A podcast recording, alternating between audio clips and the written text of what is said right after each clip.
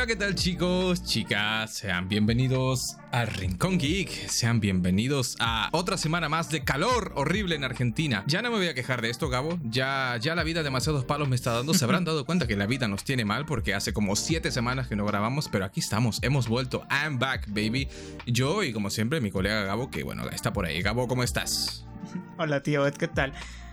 Sí, qué raro que no hayamos grabado, hay tantas cosas por hablar, pero tú, hay que decir la verdad, no querías, no tenías ánimos, decías, no, ya me quiero morir, la vida es una mierda, ¿qué estoy haciendo acá? Lo que pasa es que hay un contraste, ¿no? Yo estoy en plan, estoy mal, ya nada tiene sentido, quiero morirme, y tú estás, oh, la vida es tan increíble, disfruto de mi novia, ya no me interesa grabar con el tío Ed, eres un aburrido hijo de perra, entonces hay como que no concordamos, ¿sabes? Claro. Pero bueno, hoy hemos sacado tiempo en nuestra apretada agenda para grabar un poquito de algo, ¿sabes? Claro, y para grabar esto que fue algo que tú me dijiste, míralo, es lo mejor que vas a ver en la vida, así que lo vi por ti. Esta es la serie que la vi por ti, ¿sabes? Así que nada, estoy aquí para complacerte un ratito porque ya hace mucho que no nos peleamos y creo que nos vamos a pelear ahora. Eso es lo bueno. Creo que tú me complaciste cuando hablamos de No Way Home y nos agarramos a putazos, pero ahorita nos agarramos a putazos otra vez, así que creo que va a ser uno de esos programas inolvidables. Y si te pones a pensar, más o menos en estas fechas grabamos el programa de No Way Home también, ¿sabes? Sí. Así que bueno, para aniversario de nuestra primera pelea vamos a volver a pelear el día de hoy. Sí. Bueno, no sé, podríamos pasar directamente, pero cuéntame un poco qué tal tu semana, Gabo, para darle un poco de vida a esto, porque no sé cómo va a salir el programa, porque vamos a hablar de The Last of Us. The Last of Us es una serie que nos ha dejado, otra cosa no sé, pero con el corazón roto nos ha dejado, creo yo, a varios. Entonces, para animar un poco las cosas, cuéntame un poco de tu vida, Gabo, ¿cómo estás? ¿Qué haces? Estoy bien. Vi la película que mencioné cuando estábamos hablando de todo al mismo tiempo en todas partes, esta con Tony León, que te dije que se llama En el Mood para Amar, algo así. Me destruyó, cabrón, esa película. Si me dices que Makoto Shinkai la escribió, te creo, porque es una mierda de destinos que no se encuentran y cosas así, y al final el personaje termina hecho mierda, siguiendo enamorado de la tipa, una cosa así, pero Tony León... Pero no me cuentes el final así como así, cabrón, yo lo iba a ver, ahora ya no voy a ver una mierda, porque ya sé lo que va a pasar, ¿sabes? No, pero no sabes por qué, y no sabes para qué, ¿sabes? Hay un motivito, pero está bien, está lindo, y Tony León... Qué chat, ¿sabes? Está jovencito y todo, y es un chat. Así que a mí me gustó y está en chino, así que no la busques en latino. Prefiero que la veas en subtitulado, pero está linda, te la recomiendo. Y también vi la peli de One Piece, porque por fin la puso la página pirata en la que miro animes, la puso ahí en HD y... ¡Qué mierda fue esa película! Te digo, Dios mío, ¿cómo? Es que... El año pasado cuando salió en Japón, vi las primeras reviews, que es la mejor cosa del mundo, la mejor película de One Piece, lo que tú nunca sabes, va a pasar esto. Me comí todos los spoilers y en mi cabeza me hice un mundo, ¿sabes? Me acordé cuando... no sé si te acuerdas que cuando salió el primer tráiler de Infinity War, pero solo salió para espectadores de la Comic Con y solo salieron como reseñas de lo que pasaba en el tráiler y decía, Thanos le avienta un meteorito a Iron Man en la cabeza y tú estás volando ahí en tu cabeza y después no es tan así, pero en esta película esta mierda que dices, esto es, en serio, me alegra no haber ido al cine, ¿sabes? Y me alegra no haber hecho una review. Es la peli de la Idol, ¿no? Lo único que vi de esa película es la canción esta que se hizo súper popular, que estaba en todas partes, ¿sabes? Claro. La canción está bien, la canción está bonita, pero como yo no sé un choto de One Piece, pues para mí es como que, ok, una canción y ya está. Es como la canción esta que ganó en los Oscars, la de Nacho, ¿sabes? que yo nunca la había escuchado, aparentemente había como TikToks por todas partes, era como súper popular la canción. Claro. Y de repente es como que, wow, ha ganado mejor canción original. Yo estaba en plan, ok, pero la verdad es que la estuve escuchando y qué buena canción. Ahora no voy a ver la película solo por eso. ¿Dónde está la canción? ¿Está en YouTube? Está en el canal de Netflix, en YouTube la puedes encontrar. Creo que el nombre, okay. Aunque suena como Nacho, es como Natu. Creo que es okay, el título, ¿qué significa? ¿Sabes? ¿Qué significa eso? Baila, como algo así. Ok. No, bueno, sí, la canción se hizo famosa. Los TikTokers estuvieron ahí, las cosplayers estuvieron ahí. Eso es lo único que resaltó la película, ¿sabes? Me acuerdo que vi un TikTok de una cosplayer que hizo el cosplay de la Idol. Y dice, yo cuando salgo de ver One Piece Film Red y agarra su trajecito, su chaquetita y lo bota a la basura. Y yo dije, ¿pero qué pasó? ¿Qué es esto, no? Y ahora entiendo porque la película se nota que no está escrita por el autor, ¿sabes? Es una de estas películas que le dijeron al primo del primo del primo del primo, haz lo que quieras. La gente va a comerse lo que tú pongas, ¿sabes? Y eso One Piece tiene más películas, aparte de esa, ¿no? Tiene como 100.000 películas. Imagino que esas películas no son canon tampoco. No, es como las de Naruto, hacen cualquier cosa ahí, o sea, por eso puede pasar lo que sea, ¿me entiendes? Claro, pero digamos que yo pienso que cuando te acercas a una de estas películas, no es como cuando tú vas a ver Jujutsu Kaisen 0, por ejemplo, que sabes es canon, esto es parte de la historia, es una cosa épica, papus, sino que aquí tú sabes que te acercas a ver algo que, bueno, que es un relleno, que está ahí como para dar algo de contenido y nada más, ¿sabes? Claro. Siento que por ahí tus expectativas son lo que te jodieron una mala pasada. No, me jodió, no, porque la anterior película es casi igual, o sea, juntan a varios personajes en una situación y la anterior película que se llama Stampede es como un Battle Royale, ¿sabes? Están peleando por adquirir algo que los va a llevar al One Piece. Por ejemplo, te dan al One Piece, si atrapas este premio vas a ir más rápido al One Piece. Entonces tienes esa expectativa de que es algo que te va a llevar al One Piece, que será esto y está genial. Y te ponen a varios personajes que obviamente en la historia original están regados por el mundo, pero se juntan ahí para la película y está bien, pero acá no pasa nada, los personajes están por estar, ¿sabes? No tienen ninguna función más que hacer chistes y comentarios hasta que llega la parte final. Te dicen, esto es lo que pasa, tenemos que hacer esto. O sea, los 10 últimos minutos es la película. O sea, todo el resto, la hora y media del resto es nada, musical, ¿sabes? Claro, o sea, hay musiquita, pero después no es nada. O sea, es plano, súper plano, no hay nada. Eso, nada más. Una especial de media hora hubiera estado perfecto, ¿sabes? Pero bueno, ya está. Un Holidays Special, pero de One Piece, ¿sabes? Claro, sí, pero bueno, ya está. Es para sacar plata. Recaudó como 1 millón de yenes y en todo el mundo, así que hubo dinero. Pero es lo que le importa a la gente. Así está. Fíjate lo que ha pasado con la película de Demon Slayer que se estrenó, que al final era como un recopilatorio de los 2 últimos episodios de la segunda temporada y un episodio extendido, por llamarlo así, el primer episodio extendido de la tercera temporada que se estrena ahora en abril, si no me equivoco. Y resulta que fue una mierda porque, sí, los 2 últimos episodios de la segunda temporada, si los han visto, tienen una calidad de animación acojonante, o sea, se te caen los huevos al piso, se te abren los ojos como a plato.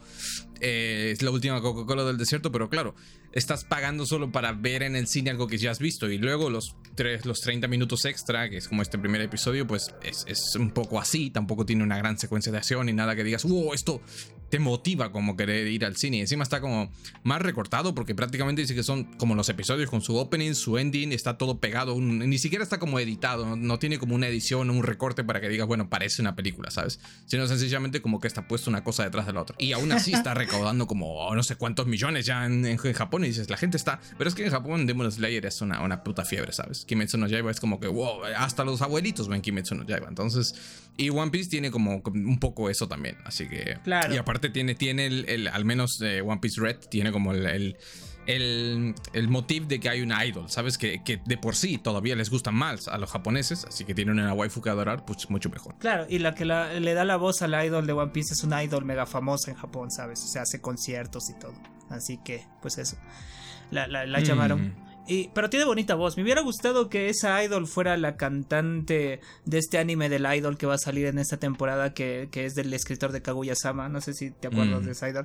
Sí, me hubiera gustado porque dijeron que... Leí una noticia que estaban buscando cantante, pero no hallaron, ¿sabes? Parece que la que le va a dar la voz al personaje va a cantar. Pero como me dijiste, estas ellos cantan, bailan, gimen, hacen de todo, ¿sabes? Entonces está bien. Pero bueno. Como no sea Rie Takahashi, la voz de Megumin otra vez, que está en todas partes últimamente, que también canta la pobre. Es que al final dice que a las ellos como que les han metido esta presión últimamente de que si no cantas te vas a la calle, ¿sabes? Claro. Porque fíjate lo que le pasa a las ellos de Nagatoro, que te ha tenido que cantar el opening, la segunda temporada, el ending también, hasta tiene que barrer los pisos, ¿sabes? Tiene que ir a la casa del director de animación, o sea, hasta Yoshi canta el ending. Sí. Bueno, ahí sigue. El ending de la primera temporada lo cantan todas. Está bastante fachero. Sí. Y bueno, ¿qué tal? Yo no he visto nada. Me gustaría decirte que he estado mirando anime, por ejemplo, ejemplo, no he estado mirando anime porque lo hablábamos antes de empezar, que esta temporada de anime está siendo un poco una puta mierda, ¿no? No me están dando ganas como ni siquiera de grabar el programa de animes de temporada, porque encima es que abril tiene como una pinta de que va a ser mucho mejor, porque vamos a tener Demon Slayer y este anime del idol que tú me has dicho. Ahora no lo tengo clara la lista, pero sí que hay una. Tenemos Jigokuraku, que es el nuevo anime de MAPPA, que también es como un battle royale de asesinos que van a una isla a buscar una movida ahí de no sé qué. Y como que hay muchas expectativas puestas en abril, pero es que marzo se va un poco a la puta y no hay nada interesante para ver. Pero bueno, algo sacaremos, algo rascaremos para hacer el programa. Peli no he visto muchas porque se me cruzó entre medio Hogwarts Legacy, que ahora ya es cuento antiguo. Me hubiera gustado hablar de Hogwarts Legacy cuando dije, estuvimos hace 3 semanas. Si hubiéramos grabado hace 3 semanas, todavía era como de actualidad hablar de Hogwarts Legacy. Ahora a estas alturas, pues ya es un juego de PS1 ya. Sí, ya es retro, ya no le importa a nadie. Sí. Está bien el jueguito, por si a alguien le interesa, pues Hogwarts Legacy está bien, especialmente si eres fan de Harry Potter, pues te vuela el cerebro ver como todos los detalles y las boludeces que hay referidas al mundo mágico y demás, pero como juego es un 6, un 7, es un juego muy genérico, ¿sabes? Un juego de mundo abierto, con tu mapita para recolectar tus ítems y misiones muy aburridas de ir para acá y para allá, tráeme esto, o sea, que recolectame 5 cabezas de duende, tráeme 7 mandrágoras y así todo el rato, ¿sabes? Y terminas con los huevos hinchados de tanto hacer recados y eso. Y gráficamente está muy bien, es muy bonito, pero más allá de eso, pues, había gente que decía, no, es el juego del año, va a ganar todos los premios. A ver, cabrón, no va a ganar una mierda, ni en su casa va a ganar nada, así que ya no están regalando el juego, así de mal. Pero... sí. Hay un juego que se llama Forspoken, que salió como en febrero, que era como el gran juego de PlayStation para arrancar el año y ya lo están regalando, o sea, literalmente hay contenedores de basura llenos del juego porque no ha vendido una mierda, el juego fue una porquería y nadie lo compró y como que lo hicieron pedazos las críticas y todos están llorando por eso, pero bueno. A mí nada. A mí lo único que me interesa del Hogwarts Legacy es saber si es que puedes ir a todo Hogwarts. Está abierto todo Hogwarts, te recorres todo el castillo, te hicieron un castillo de verdad. Por eso lo digo, o sea, en ese sentido puedes recorrer todo Hogwarts de cabeza a los pies, de hecho te puedes... Hay muchos detalles que están relacionados a las películas, pero hay otros, porque este juego está ambientado 100 años antes que lo que conocemos nosotros de las películas, ¿no? Pero tienes como detalles que están en los libros, por ejemplo, en los libros te decía si le hacías cosquilla a una pera, no sé dónde, en un cuadro se abría una puerta que te dejaba entrar a donde están los elfos domésticos trabajando como esclavos, muy felices ahí con su cara de estamos felices siendo esclavos. Y es verdad, tú en el juego esclavitud hay. Sí, esclavitud hay. Racismo y esclavitud. ¿Cómo debe ser? Yeah. Y eso pasa, ¿sabes? Hay un cuadro en el que tú vas, le haces cosquilla a las peras y se abre una puerta y puedes entrar y ver a los elfos trabajando ahí. Y está todo, ¿sabes? Están los fantasmas, está el ajedrez gigante. Está el ajedrez gigante, están las llaves voladoras de la primera película, que aquí hay como toda una misión que te dicen, ve a buscar las pinches llaves voladoras, mételas en no sé dónde y tienes que andar como un imbécil por todo el castillo. O sea, el castillo es una locura. Es una locura porque tiene como detalles en cada esquina, recovecos para acá, para allá, las pinches escaleras que te llevan por un lado para el otro, ¿sabes? No sabes a dónde tienes que ir. Y luego tiene todo, ¿no? Tienes Hogsmeade, que es como el pueblito este que está cerca, y tienes la parte que se inventan, por decirlo así, que es como toda la parte de mundo abierto, que tienes como pantanos, tienes el bosque prohibido, tienes como todo un mundo alrededor de Hogwarts que dices, bueno, esto no estaba en los libros, pero de cajón que tenían que llenar con algo, ¿no? El mapa para que puedas hacer las misiones y para que te puedas enfrentar a alguien, porque si no quedaba un poco como que, bueno, ok, tienes Hogwarts, pero al final lo de ir a clases y demás es como queda muy al margen, ¿sabes? Lo de ir a clases queda como para eres de 5º año, no sabes nada por alguna razón, te vamos a enseñar a hacer al ojo mora y tienes que hacer como 5 misiones de matar duendes y ya, y volver, y ahí te enseñan eso, ¿sabes? Y así, esa es la mecánica del juego, digamos. No vas al banco. Ese banco de duendes, a Gringotts. Vas a Gringotts en la primera escena del juego. No quiero hacer muchos spoilers, pero sí que vas. Porque eso es una cosa que a mí me molesta mucho, que a tu personaje, o sea, tú te puedes crear tu personaje, hombre o mujer, como tú quieras, ¿no? O sea, no es como que está predefinido, sino que tú lo haces a tu gusto. Pero hay cosas que están bien y cosas que están mal. Por ejemplo, tú dices, bueno, tienes el sombrero seleccionador. Es como este momento épico de cuando eras joven y dices, oh, quiero ir a Hogwarts, no sé qué, me van a poner el sombrero. Y en el juego se reduce la elección. Tú dices, bueno, me van a poner un megatest con preguntas y no sé qué, vamos a ver. Me tocó Hufflepuff, porque literalmente te dan 2 preguntas. Te dicen, ¿Qué es lo que más valoras? La valentía, la lealtad y no sé qué. Te dan 4 opciones. Tú eliges una de esas y luego te hacen otra pregunta y al siguiente dices, bueno, eres Gryffindor o eres Hufflepuff. Y así, ¿sabes? Y ya está, y te quedas así. Pero eso es todo, cabrón. O sea, no me vas a probar, no me vas a meter un paro por el culo. No, nada. No, simplemente eso es todo. Y luego encima te dicen, si esto no te gusta, pues elige tú la que tú quieras y ya está, ¿sabes? ¿En serio? Y es un poco... Te dan la opción, o sea, te dan la opción. A ver, esto es verdad que en el libro también te dice, Harry le decía pues a su hijo, no, pues bueno, si no te gusta lo que te dan, pues ya eliges tú lo que tú quieras, ¿no? Pero sí que es verdad que te deja un poco esa sensación de, a ver, cabrón, te lo podrías haber hecho un poquito más de trabajo, ¿sabes? Aquí. Claro. Y luego luego está el tema de que te decía de que al protagonista como que tiene...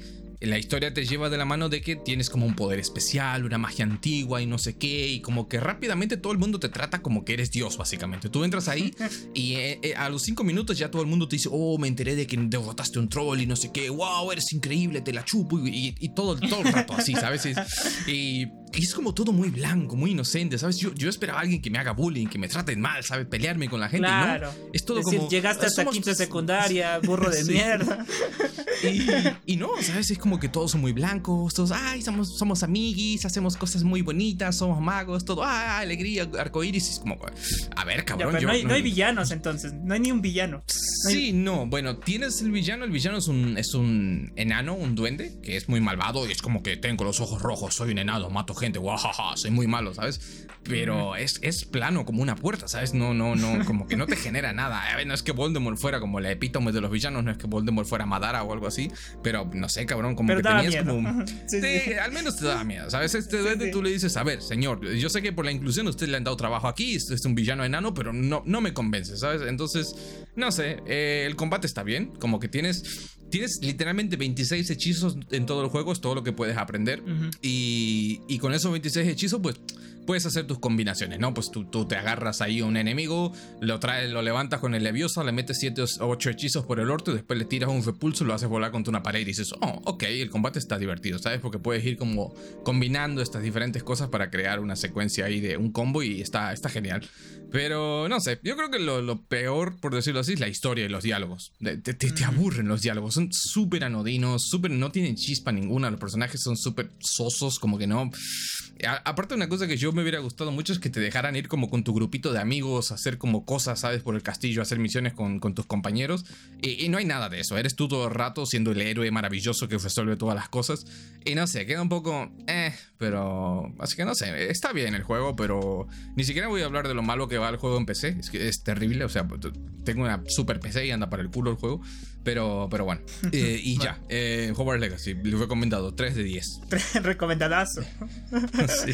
Ya nadie va a jugar, después de esto ya nadie va a jugártelo. Yo ya me desanimé porque yo había visto un gameplay, pero de un mod, ¿sabes? En vez de el personaje eras Mickey Mouse de fantasía con tu gorrito y tu trajecito, ¿sabes? Era así, ¿sabes? Pero estaba divertido, yo dije, al menos la jugabilidad se ve bonita, pero ahora me dices que es una mierda. Yo vi un tipo que se puso un mod para tirar a Avada Kedavra a todo ritmo, ¿sabes? Porque, y entonces el tipo iba con el Avada Kedavra reventando gente, ¿sabes? Está bien, ¿eh?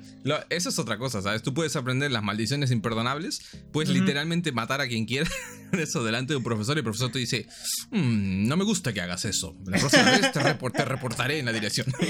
Cabrón, acabas de matar a alguien, ¿sabes? Pero es todo lo que te dicen, ¿sabes? Claro. Estás ahí torturado, Crucio, y un pobre alumno, ¿sabes? Sufriendo en el suelo, y el profesor dice, me parece que eso no está bien, amigo mío, y te dice, y se va, ¿sabes? Claro, o sea, cabrón. No es tan imperdonable, entonces, en el juego. Y nada, ya... Ganas puntos para tu casa, hay copas de las casas y esas cosas. Hay Quidditch, hay campeonato de Quidditch. Está el campo de Quidditch, pero se lo sacan de encima literalmente en la primera cinemática del juego, cuando te ponen el gorrito y el director termina de la selección y te dice, bueno, muchachos, resulta que un loco se quebró la pierna jugando a Quidditch este año, no va a haber copa, no va a haber Quidditch, no pueden ir al campo, está prohibido acercarse. Y tú te quedas. Me voy a la...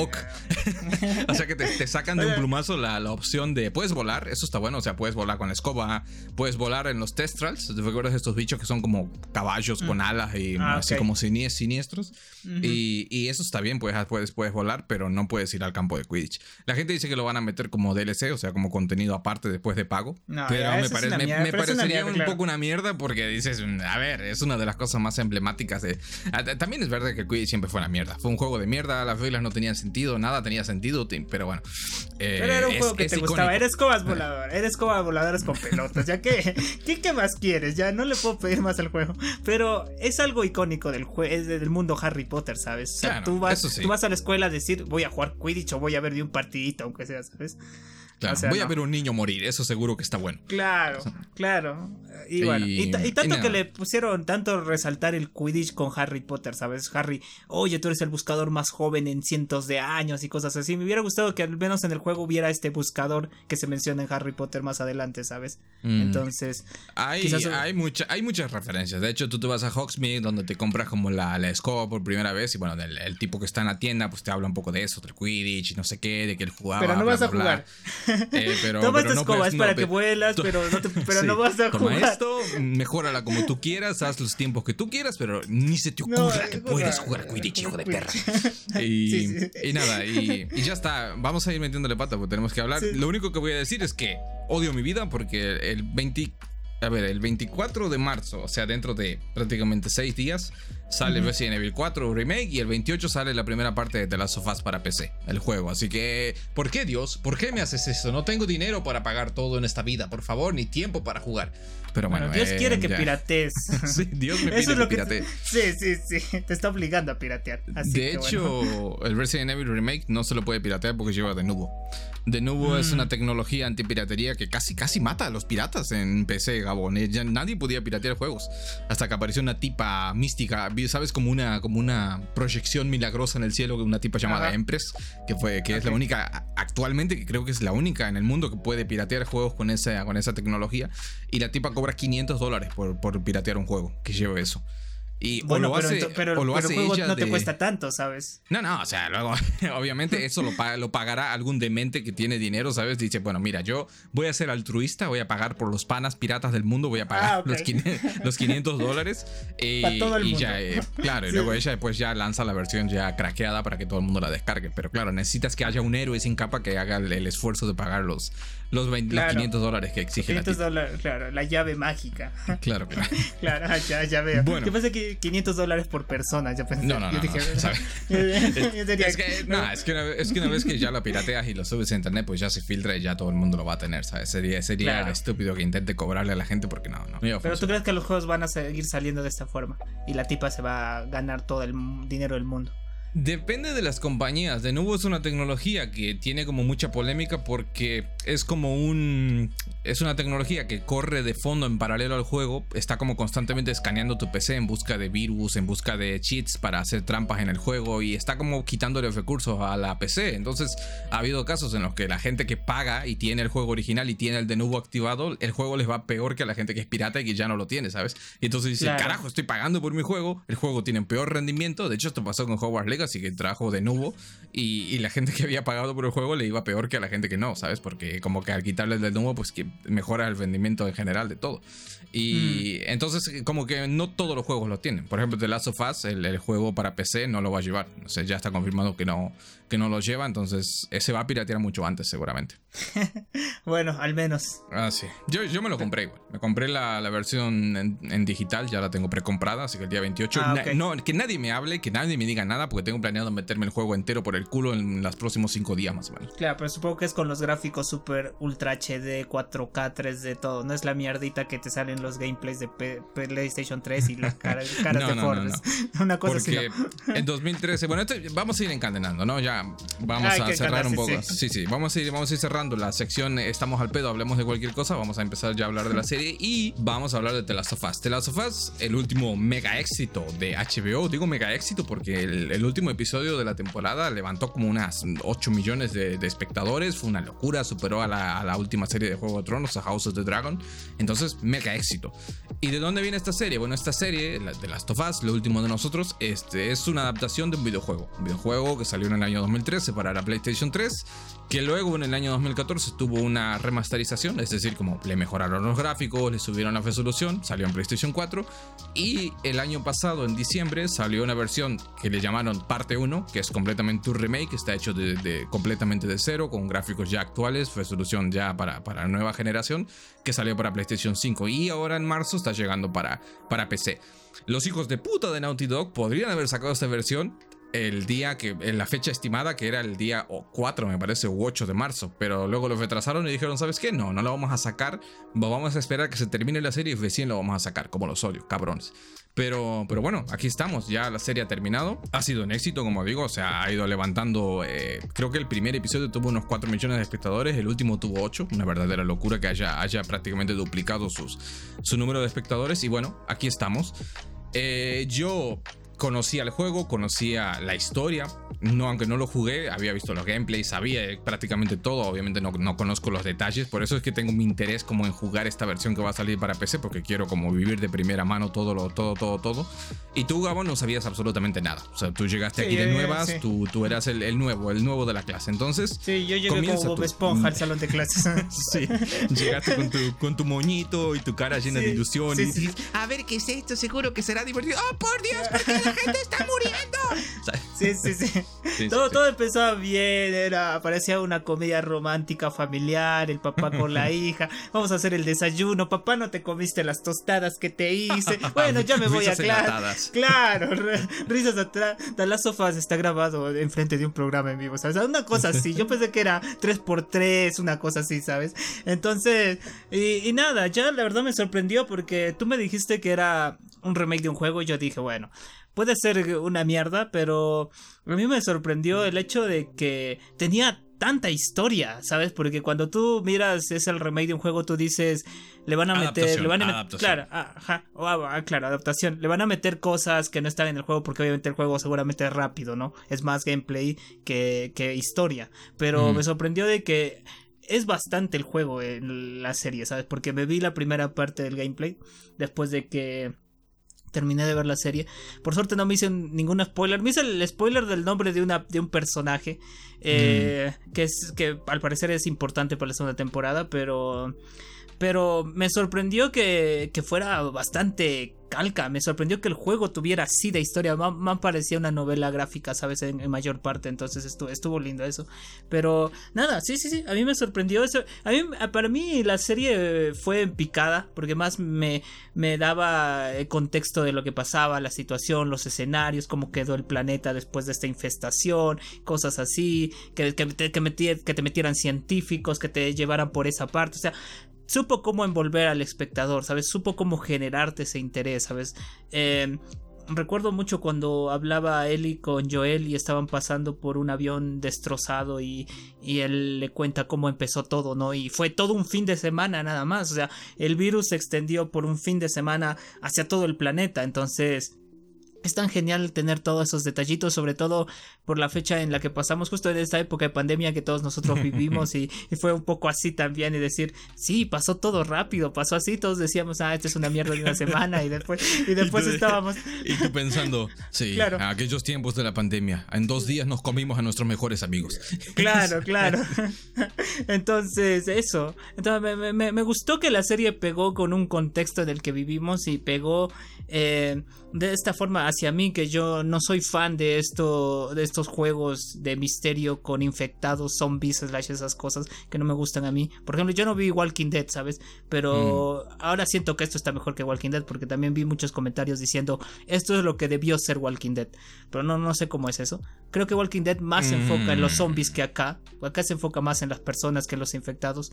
Pero a mí me gustó. Como espectador de los dramas y de esas cosas humanas y cosas así, a mí me gustó, ¿sabes? Y me gustó que no exageraran con los jump scare, porque yo dije, me va a saltar un monstruo cada 5 minutos en la cara, pero no fue así. Las veces que salieron me dio poquito de miedo, pero más impresión que miedo. Te dio tiempo a ponerte los pañales, ¿sabes? Y claro, estar preparado. Claro. Y te sorprende porque después tú ves que son máscaras de verdad y cosas que hicieron de verdad y tú dices, wow, porque sí se miran súper reales. Eso es lo que a mí me encantó, que le dieron ganas, dijeron, ok, vamos a poner solo 4 infectados en toda la serie porque se vean de verdad. Y eso estuvo genial, me gustó, pero no lo sentí tan amenaza como quizás en el juego se sienta así, ¿sabes? Creo que ese es el punto débil de la serie. No sé cómo lo viste tú. Bueno, sí, precisamente ahí es donde van a ir algunas de mis mayores quejas. A ver, yo quiero aclarar desde el principio que a mí la serie me ha gustado y, como decías al principio, podía generar dudas porque estamos hablando de una adaptación de un videojuego y lo que la historia nos ha demostrado es que las adaptaciones de los videojuegos por lo general no salen bien, aunque debo decir que en los últimos años las cosas han mejorado bastante, especialmente han salido muchos proyectos animados que en Netflix, por ejemplo, que tenemos Arcane, tenemos Cyberpunk Edge Runners, tenemos Cuphead, que es una adaptación animada de un juego de disparos lateral de dos hombrecitos que son como dos tacitas, literalmente Cuphead, cabeza de taza, y hicieron como una serie animada con un estilo clásico de animación como de los años 50, que es está muy bien, está muy bonita. Y como que hay ejemplos, ¿no?, de cosas que han salido bien, pero claro, si miras al pasado tienes películas como la de Mortal Kombat, Street Fighter, un montón de ejemplos de películas que han salido bastante regular. Y claro, entonces la gente, cuando se anunció esta adaptación de The Last of Us, la gente se llevó las manos a la cabeza por un lado pensando eso, pero yo rápido pensé, lo tiene realmente fácil para adaptar esto, porque como tú dices, Last of Us no es un juego a la vieja usanza. De hecho, por eso en 2013, cuando este juego salió, se llevó tantísimos premios y está en las listas de, creo, los 10 juegos más premiados de todos los tiempos, porque rompía las barreras de lo que era un videojuego clásico hasta ese entonces, ¿no? Por lo general, antes éramos niveles individuales, el hilo conductor de la historia era una cosita así como pequeñita que te llevaba de punto A al punto B, no nos preocupábamos un carajo por quién eran los personajes, por qué estaban ahí, quiénes, a dónde van, qué es lo que les motiva a seguir haciendo lo que están haciendo. Y The Last of Us cambió el paradigma de los juegos como lo conocíamos, porque introducía por primera vez como esta historia rica, este mundo construido de una manera increíble. O sea, los visuales que se ven en la serie surgen directamente del juego. O sea, si tú miras el gameplay, te puedes dar cuenta de que muchas de las partes están prácticamente calcadas y dices, wow, ese es un increíble trabajo de construcción de mundo, del mundo original y de la traslación que se hizo a la serie. Y como digo, todo el peso que recae en el juego, en la historia, todo el tiempo que se le dedica a la historia era algo novedoso por aquella época, porque los juegos, como digo, no tenían esa presión por cargar con eso, porque no lo necesitaban. Los juegos eran mata-mata y seguir hacia adelante, claro, ¿sabes? Entonces, eso fue, creo yo, el punto dominante para que The Last of Us fuera un verdadero éxito. Aquí ya vamos a ir avanzando un poquito en el terreno de los spoilers. Si no saben de qué se trata The Last of Us, si nunca han escuchado ni siquiera un poco, lo dudo, porque toda la publicidad que nos han estado bombardeando hasta por el culo los de HBO estos últimos meses, pero es básicamente una historia de supervivencia de un hombre que tiene que llevar a una chica que es una persona muy especial porque podría ser la cura para una infección, vamos a llamarla zombie, aunque no, realmente no son zombies, son infectados. Si les llamas zombie, a la gente se te tira el cuello y dice, no son zombies, son infectados, pero bueno. Y bueno, esta chica podría ser como la cura para eso, ¿no? Entonces su misión es llevarla del punto A al punto B, como si fuera un juego, y en el camino pues se van a encontrar con un montón de infectados, un montón de amenazas humanas y un montón de cosas. Está muy bien contada.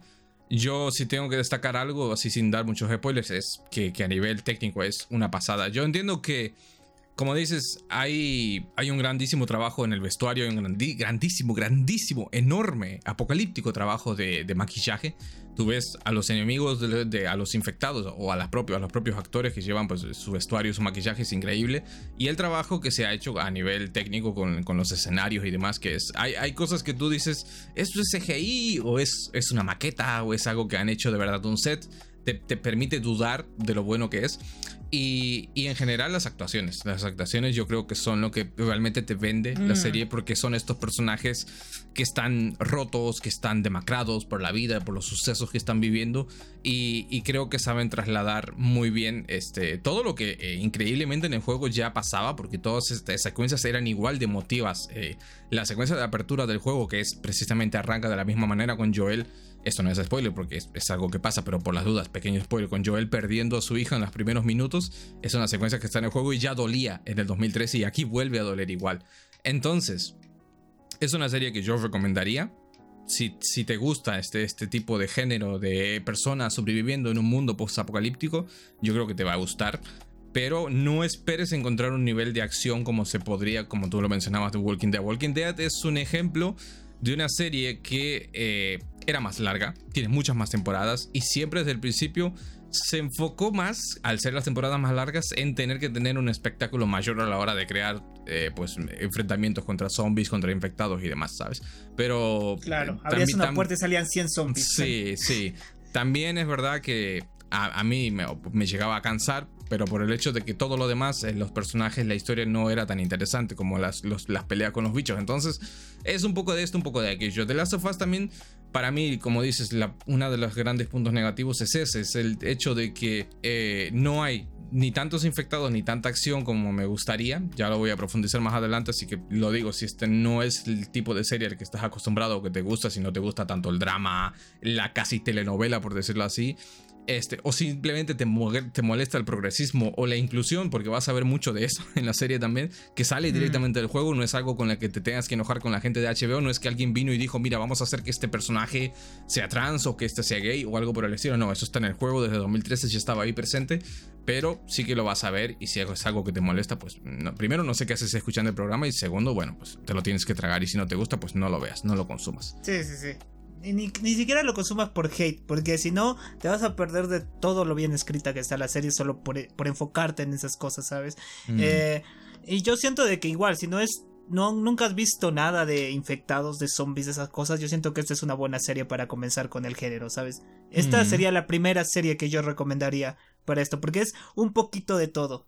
Yo diría que este es como el primer mordisco a este universo de sobrevivientes, de mundos apocalípticos y cosas así, ¿sabes? Pero es un buen primer paso, ¿sabes? A mí me encanta, a mí me da... Cuando terminé de ver la serie dije, hay más de esta mierda, hay más de este género, y hay un montón más, hasta mangas y animes de esto, ¿sabes? Entonces, pero siento que no me hubiera pegado tanto si hubiera visto Walking Dead, como dices, que es más desfatado, más macarra, más explosiones por todas partes. Aquí supieron cómo darme esta intriga y atraparme con la narrativa, y como dices, los personajes están muy bien escritos, los actores actúan fenomenal. No he visto ningún actor que haya dicho, este está actuando de la mierda, porque tú miras Merlina, por ejemplo, y sabes que Merlina y Enid son las únicas que están haciendo un buen trabajo, y al resto de personajes le importa una mierda a la serie, ¿sabes? Aquí todos pusieron las ganas, pusieron todo, incluso los personajes que salen 5 minutos, 10 minutos simplemente para morirse, lo hacen bien, o sea, todo está bien hecho, ¿sabes? Eso es lo que me encanta, no te sientes estafado en ningún minuto, ningún momento. Entonces eso a mí me gustó, que todos los capítulos tienen el mismo cariño, el mismo cuidado, el mismo profesionalismo que el resto, ¿sabes? No hay ninguno que resalte más que el otro en ese sentido, así que eso está bien. Y nada, vayan a verla, sí, y paguen por HBO Max. Yo pagaría por esta serie sí vale la pena. Tú dices, me gustaría pagar por ver esto, ¿sabes? Esta es una de esas series que dices, está tan bien hecha, porque ahora veo Game of Thrones, tú la estás viendo porque tienes HBO Max, pero yo digo, no pagaría por esta mierda, por lo que es al final, ¿sabes? Pero esta serie te recompensa todo, entonces está muy bien, y te deja mensajes, es lo lindo. Terminas un episodio y tienes tanto para hablar con las personas que lo miran, entonces eso yo siento que es la idea de algo bien hecho, cuando te da para hablar, ¿sabes? Porque hay series que son mierda, como La Flash, que yo lo estoy viendo. termino un episodio de La Flash y lo único que siento es cringe, y ni siquiera quiero contarle a la gente que miro esa serie porque me da vergüenza, ¿sabes? Entonces terminas de ver la serie y sacas tu botella de whisky y dices, bueno, aquí vamos de nuevo, y empiezas a tomar para olvidar lo que viste, ¿sabes? Sí, ahora hay que tomar tanto hasta eliminar la parte que genera recuerdos en el cerebro, algo así. Entonces entonces pues eso, pero nada, véanla, está muy bien, y si la pueden ver en pantalla muy grande estaría espectacular. Yo la vi en mi laptop, pero digo, estos planos en pantalla gigante estarían muy muy geniales, ¿sabes? Tú la veías en tu celular y no sabías si era un clicker o una mosca en la pantalla, pero tú decías, bueno, pues me da miedo igual, decías. Sí. Bueno, a ver, pero bueno, vamos a pasar a la reseña con spoilers, full spoilers, sí, a partir de acá. Vamos a empezar de una manera un tanto irregular. A ver, dime cuál fue tu episodio favorito y por qué. Ok, mi episodio favorito. Bueno, tengo dos episodios favoritos. El primero es el capítulo 3, creo que destruyó a todos.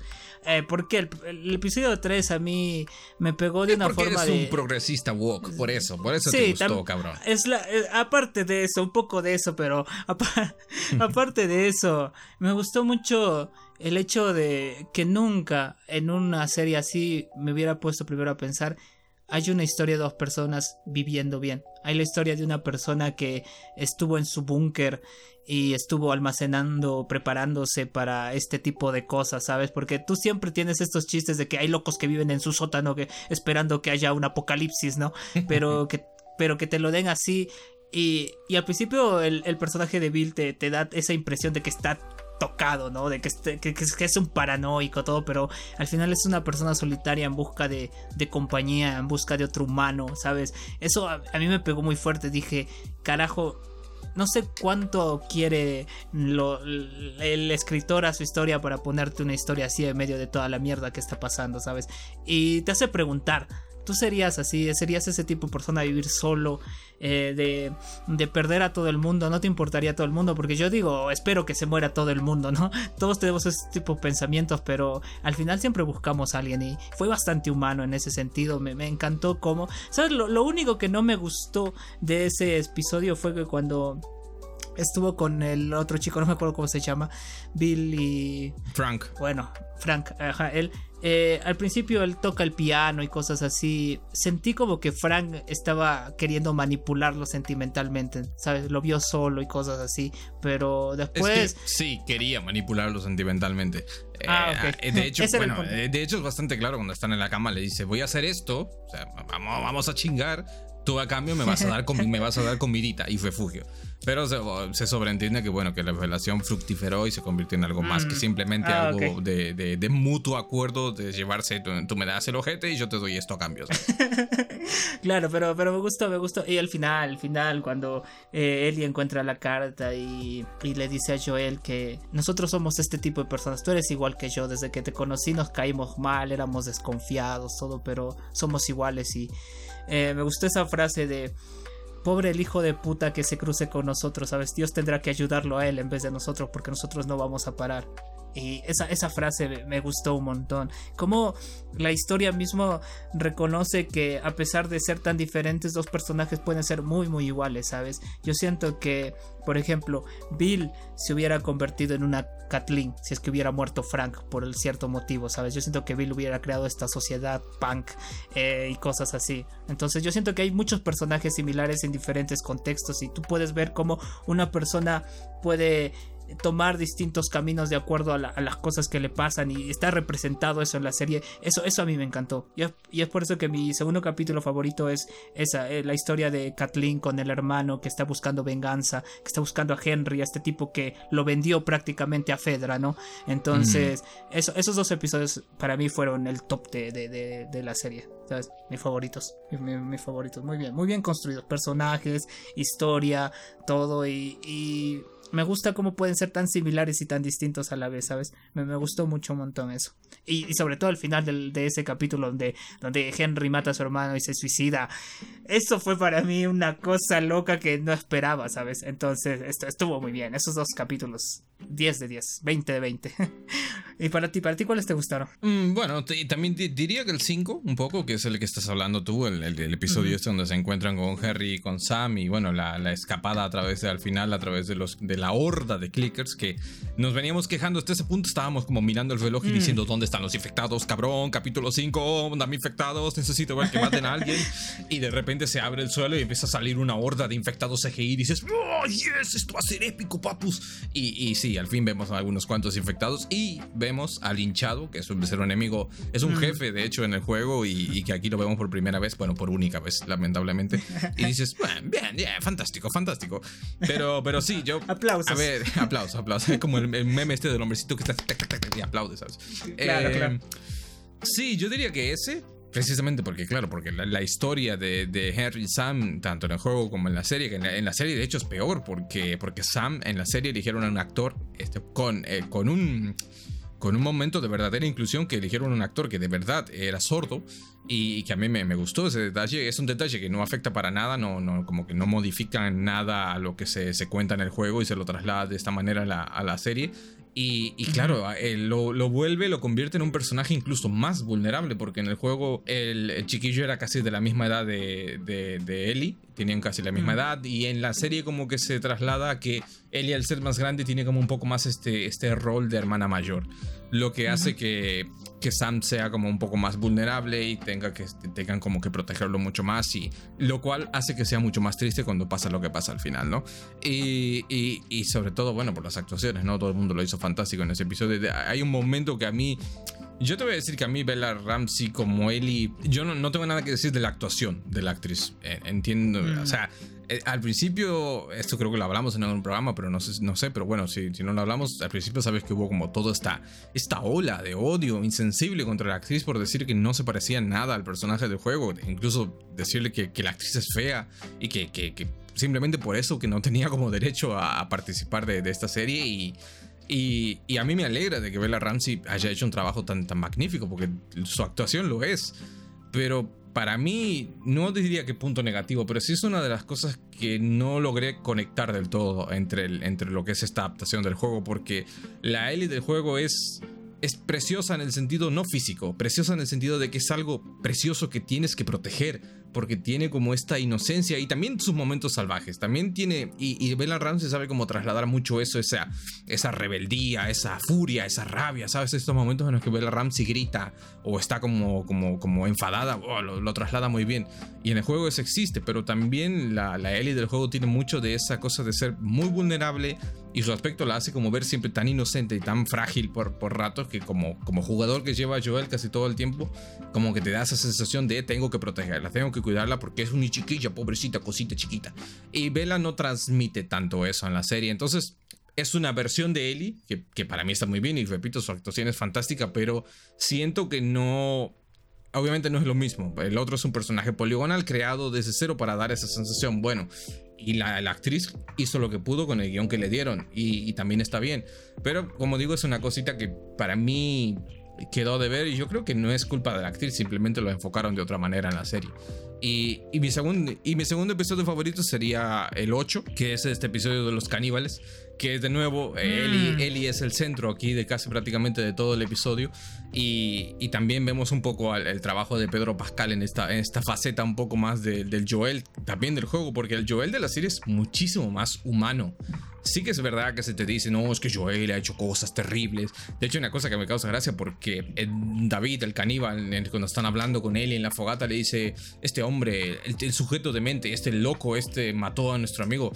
Y en el juego tenía sentido, porque Joel era casi como una leyenda, como un mito urbano, ¿sabes? Había matado, tú en ese momento, en ese punto del juego, has matado como a 30 caníbales. Y como que le tenían miedo, ¿sabes?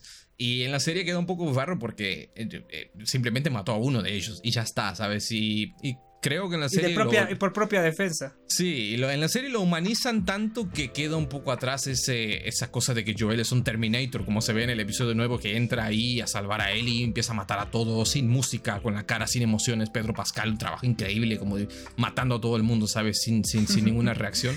Y ese es el verdadero Joel que se ve en el juego, ¿sabes? Pero bueno, de nuevo, no estoy aquí para hacer una comparativa punto por punto, porque si no, no acabaríamos más. Pero sin duda yo diría que esos son mis dos episodios favoritos.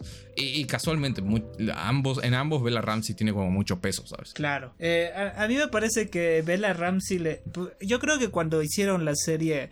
preguntaron, esta chica ha vivido esto y esto y esto y esto, no puede ser tan frágil, ¿sabes? Porque yo también, ahora que me dices esto, me sorprende un poco que me dices que Ellie te da esta sensación de algo que tienes que cuidar. Yo siento que la serie se pusieron a pensar, mira, esta es una huérfana que literalmente nació de una madre infectada, pasó por esto, estuvo en el orfanato, le hacían bullying, tenía una amiga que también se volvió esta Firefly y cosas así, que literalmente obviamente yo siento que la tuvo que matar también, ¿no? Porque se enfermó y cosas así. Entonces yo siento que el mismo personaje no podría ser tan vulnerable para el momento en que se encuentran con Joel. Yo siento que ha vivido tanto como para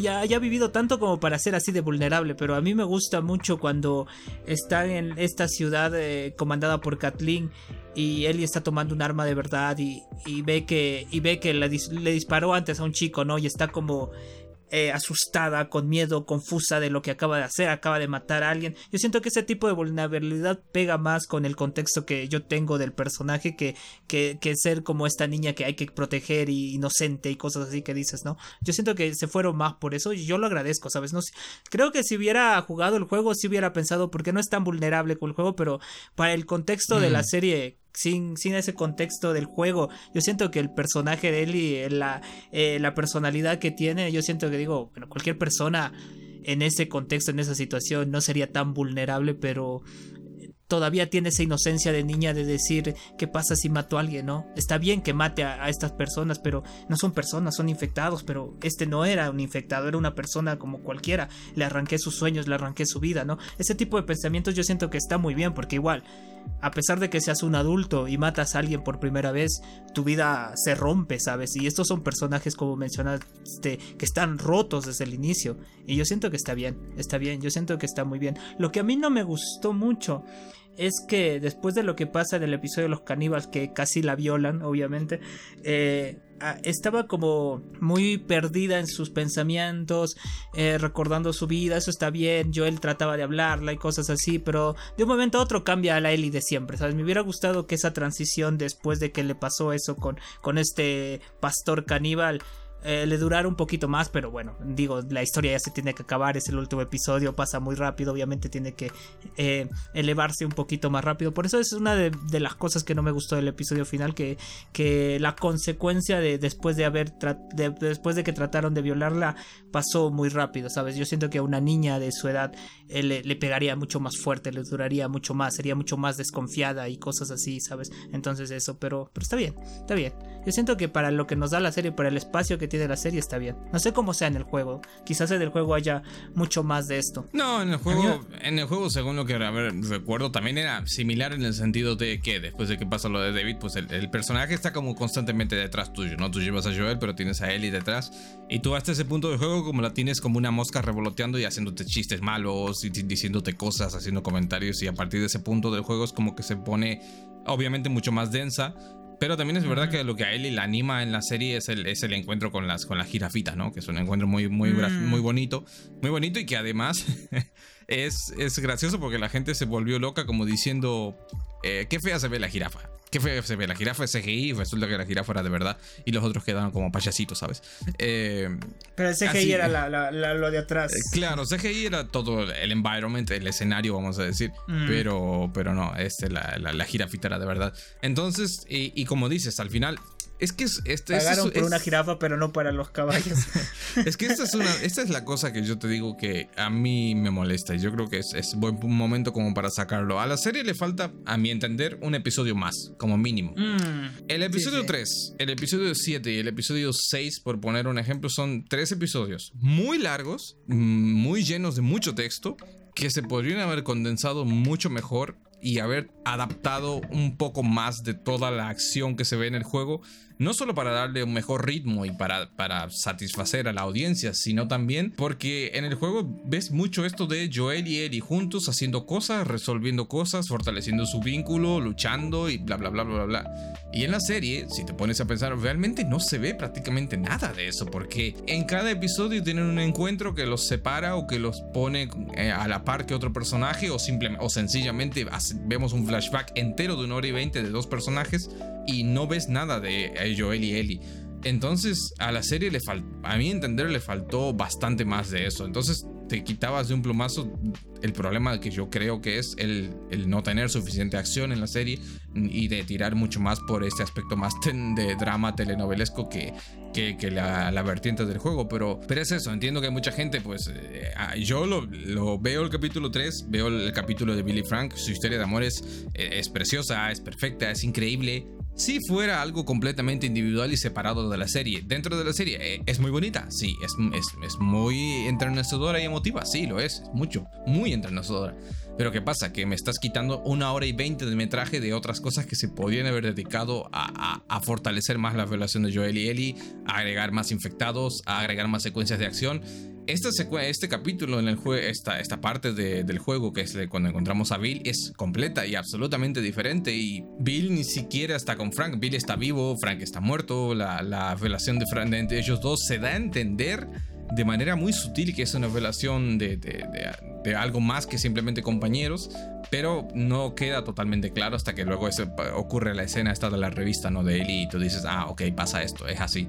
Pero en la serie, pues que quisieron darle una vuelta de tuerca y quedó bien, no niego que haya quedado bien, pero siento que se podía haber tratado de otra manera y podía haber arreglado algunas de las cosas que a mí me disgustaron de la serie. Claro, esto también me hizo ruido, por decirlo de una forma, el hecho que de un momento a otro Joel ya la quiere tratar como su hija, ¿sabes? No hubo una transición para que llegara a ese punto. Yo entiendo que es alguien a quien quería proteger y todo eso. A mí me gustó cuando estaba en la universidad y Joel empieza a abrirse un poco y le dice, mi sueño era ser cantante o cosas así, ¿sabes? Eso me gusta. Digo, ok, acá se va a formar un vínculo bonito, pero después lo apuñalan, no pasa nada. El tipo está tirado un capítulo hasta que se levanta, se vuelve Terminator, y al siguiente capítulo, bueno, descubre que Ellie está ahí. Ni siquiera sé si se entera que la tratan de violar, no se dice eso, no sé, pero... en el juego es como 2 palabras más larga la línea, porque en el juego le dice, él trató, le dice a él, y se da como a entender, okay, que yo, aquí en la serie simplemente dice, él, y se queda ahí, ¿sabes? Pero entiendo, claro, que sí, o tal vez le contaron después, pero bueno. Bueno, entonces, pero ya al siguiente episodio está como, te quiero enseñar guitarra, hay que hacer esto, hay que ir por acá, y cosas así, ¿sabes? Es un salto muy grande para mí. O sea, el personaje de Joel para mí cambia de un momento a otro, de un minuto a otro, ¿sabes? Me hubiera gustado, como dices, un capítulo más de ellos dos interactuando hasta llegar a este punto que se supone que era como bastante largo, una trama bastante larga, y no tenían muchos recursos. Entonces me hubiera gustado eso también. Me hubiera gustado que en ese episodio, aunque sea, hubiera el arco de Ellie, porque me dijiste que sabe utilizar el arco y las flechas. Me hubiera gustado que yo le enseñara. Ahí le hubiera dicho, mira, si no tienes una pistola, te puedo enseñar a usar el arco, porque ahí sí te hubiera dado a entender que Joel es bueno con todas las armas. Yo creo que eso se da a entender más o menos, ¿no? Que, como dices, es medio Terminator, ¿no? Que de alguna que otra forma va a sobresalir, porque a mí me gustó cuando están ahí, lo están buscando en esta ciudad, y él se despierta con el cuchillo en la mano y dice, tengo que matar al primero que se me salte, y se baja como a 5 tipos, ¿sabes? Entonces me hubiera gustado que Joel le hubiera enseñado cosas de supervivencia a él, y se viera ese vínculo poco a poco, ¿sabes? Pero no hubo mucho de eso, y se siente un poquito forzado, voy a decir, aunque no es la palabra, pero que de un momento a otro le diga, ay, sí, hay que hacer esto. Es lo que te digo, o sea, falta un capítulo más, falta estirar un poco más la relación de Joel y Ellie. Entendemos por qué Joel está en plan, mira, jaja, quiero enseñarte a tocar la guitarra, bla, bla, bla, porque entendemos que Joel quiere que Ellie se anime, no quiere animarla de la forma que sea. Pero hemos llegado demasiado rápido a ese punto, porque yo no sé si tú lo tienes en cuenta cuando ves la serie, pero en el juego está dividido en 4 estaciones. Ellos tardaron 1 año entero en llegar al lugar que tenían que llegar. En el juego es 1 año entera la travesía, y en la serie esos son 9 capítulos, y creo que no se llega como a enfatizar suficiente en el hecho de que pasaron literalmente 1 año caminando y haciendo cosas juntos, lo que obviamente te permite llegar a conocer a alguien y establecer un vínculo realmente fuerte con esa persona. Pero bueno, como digo, ya está, ahora ya no hay, ya sobre la leche derramada ya no hay nada que hacer. Pero sí que yo siento que ahora mismo, si yo le tuviera que poner una nota a la serie como adaptación, sencillamente yo no le podría poner un 10, ni podría decir esta es la mejor adaptación de un juego que se ha hecho, porque sí, es muy respetuosa con el material original. Los cambios que se hacen están ahí, se han hecho con cabeza, no son cambios simplemente por cambiar, porque aportan cosas. De hecho, a mí hay una cosa que me gustó y me disgustó al mismo tiempo, porque dices, creo que es en el primero o en el segundo, en esos dos, tienes como estas pequeñas secuencias que no están en el juego, en los que abren los episodios con una especie de flashback mostrándote qué pasó, pues cómo inició la infección, esta primera secuencia que abre con este doctor hablándote de qué pasaría si los hongos. Eso no está en el juego, esto es algo que agregaron para la serie y dices, wow, esto me gusta. De hecho, a mí me hubiera gustado que esto se mantuviera a lo largo de toda la serie, que explorara un poco más el mundo, que me cuenten un poco más, un poquito más de qué pasó en otras partes, ¿sabes? Que le den un poco más de trasfondo y le agreguen más al lore, a la construcción de ese mundo en el que viven los personajes. Pero lamentablemente es como que hay como un cambio de tono, porque realmente el primer episodio tiene muchos infectados, el segundo también, pero es a partir del 3 como que la cosa cambia radicalmente y nos pasamos de pelearnos con los infectados a vivir como esta aventura emocional, ¿sabes? A la travesía de los personajes, a la travesía interior de los personajes. Y no digo que esté mal, pero no sé, siento que no hubo un balance adecuado entre ambas cosas, ¿sabes? Porque hay mucha gente que dice, no, es que el juego nunca se trató de la acción y de los zombies. Coño, pues si no fuera de eso, hubieran hecho una aventura gráfica. Hubieran hecho como novela visual. Una novela visual, como con The Walking Dead. The Walking Dead tiene un increíble juego de la mano de Telltale, que es una saga de juegos en los que no hay acción como tal. No es que mueves un muñeco y matas bichos, sino que es una toma de decisiones. Tienes que matar gente, no matar gente, hacer tomar decisiones difíciles. Si eso hubiera sido la intención, hubieras hecho The Last of Us de esa manera desde el principio. Pero no, en el juego te enfrentas a diferentes retos y todo eso ayuda a construir esa sensación de que el mundo en el que viven estos personajes es muy peligroso. Y tú, cuando ves las series, muchas veces parece un walking simulator. Los personajes van como caminando de un lado a otro, pero no sientes esa sensación de, oh, hay peligro por todas partes, hay infectados en cada esquina, están luchando por su vida. No, no se ve eso realmente, ¿sabes? Y por eso me molesta un poco. Sí, a mí me molesta porque como dices, por ejemplo, en esa cuando están acampando y Joel se queda despierto varias veces porque obviamente sabe que hay peligros inminentes, pero no hay ni siquiera un ruido, ¿sabes? No hay nada. Es todo silencio y tú dices, aquí no hay gente, aquí no hay nadie, ¿sabes? A mí me dio risa porque cuando Marlene le dice a Joel, ¿cómo lo hiciste? Cuando yo vine desde allá hasta acá, perdimos a la mitad de nuestros hombres. Y yo digo, pero ¿qué? ¿Por dónde fuiste tu mujer? Porque por donde fue yo no hubo ni mierda. Claro. Y esto es algo que detesto también. Bueno, no detesto, pero que me hace ruido de One Piece, porque te dicen que el mundo de los piratas, por ejemplo, tú navegas, ¿no? Y el mundo de los piratas está lleno de peligros, te va a pasar todo esto, pero el personaje principal, Luffy, va justamente por el camino donde está más fácil, ¿sabes? Se le hace más fácil, no sé si será más fácil, pero te dan esto de que te vas a morir sí o sí. Hay 90% de probabilidades de que te vas a morir, ¿sabes? Pero no pasa eso, no tienes ese tono.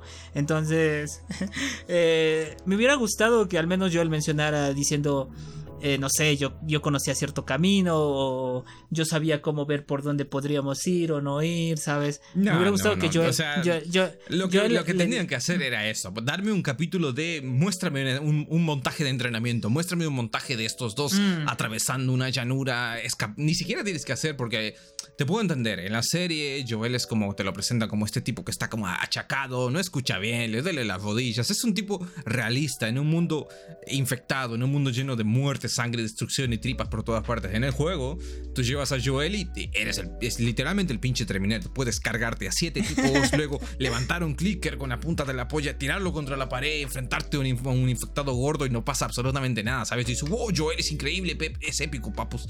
Pero en la serie como que quisieron transmitir esta sensación de, oh, mírame, es que soy un señor ya mayor, soy vulnerable, me peleo con una persona, luego ofrecivo una puñalada, estoy convaleciente 2 semanas, pero luego me levanto y mato a 5 al mismo tiempo. Entonces...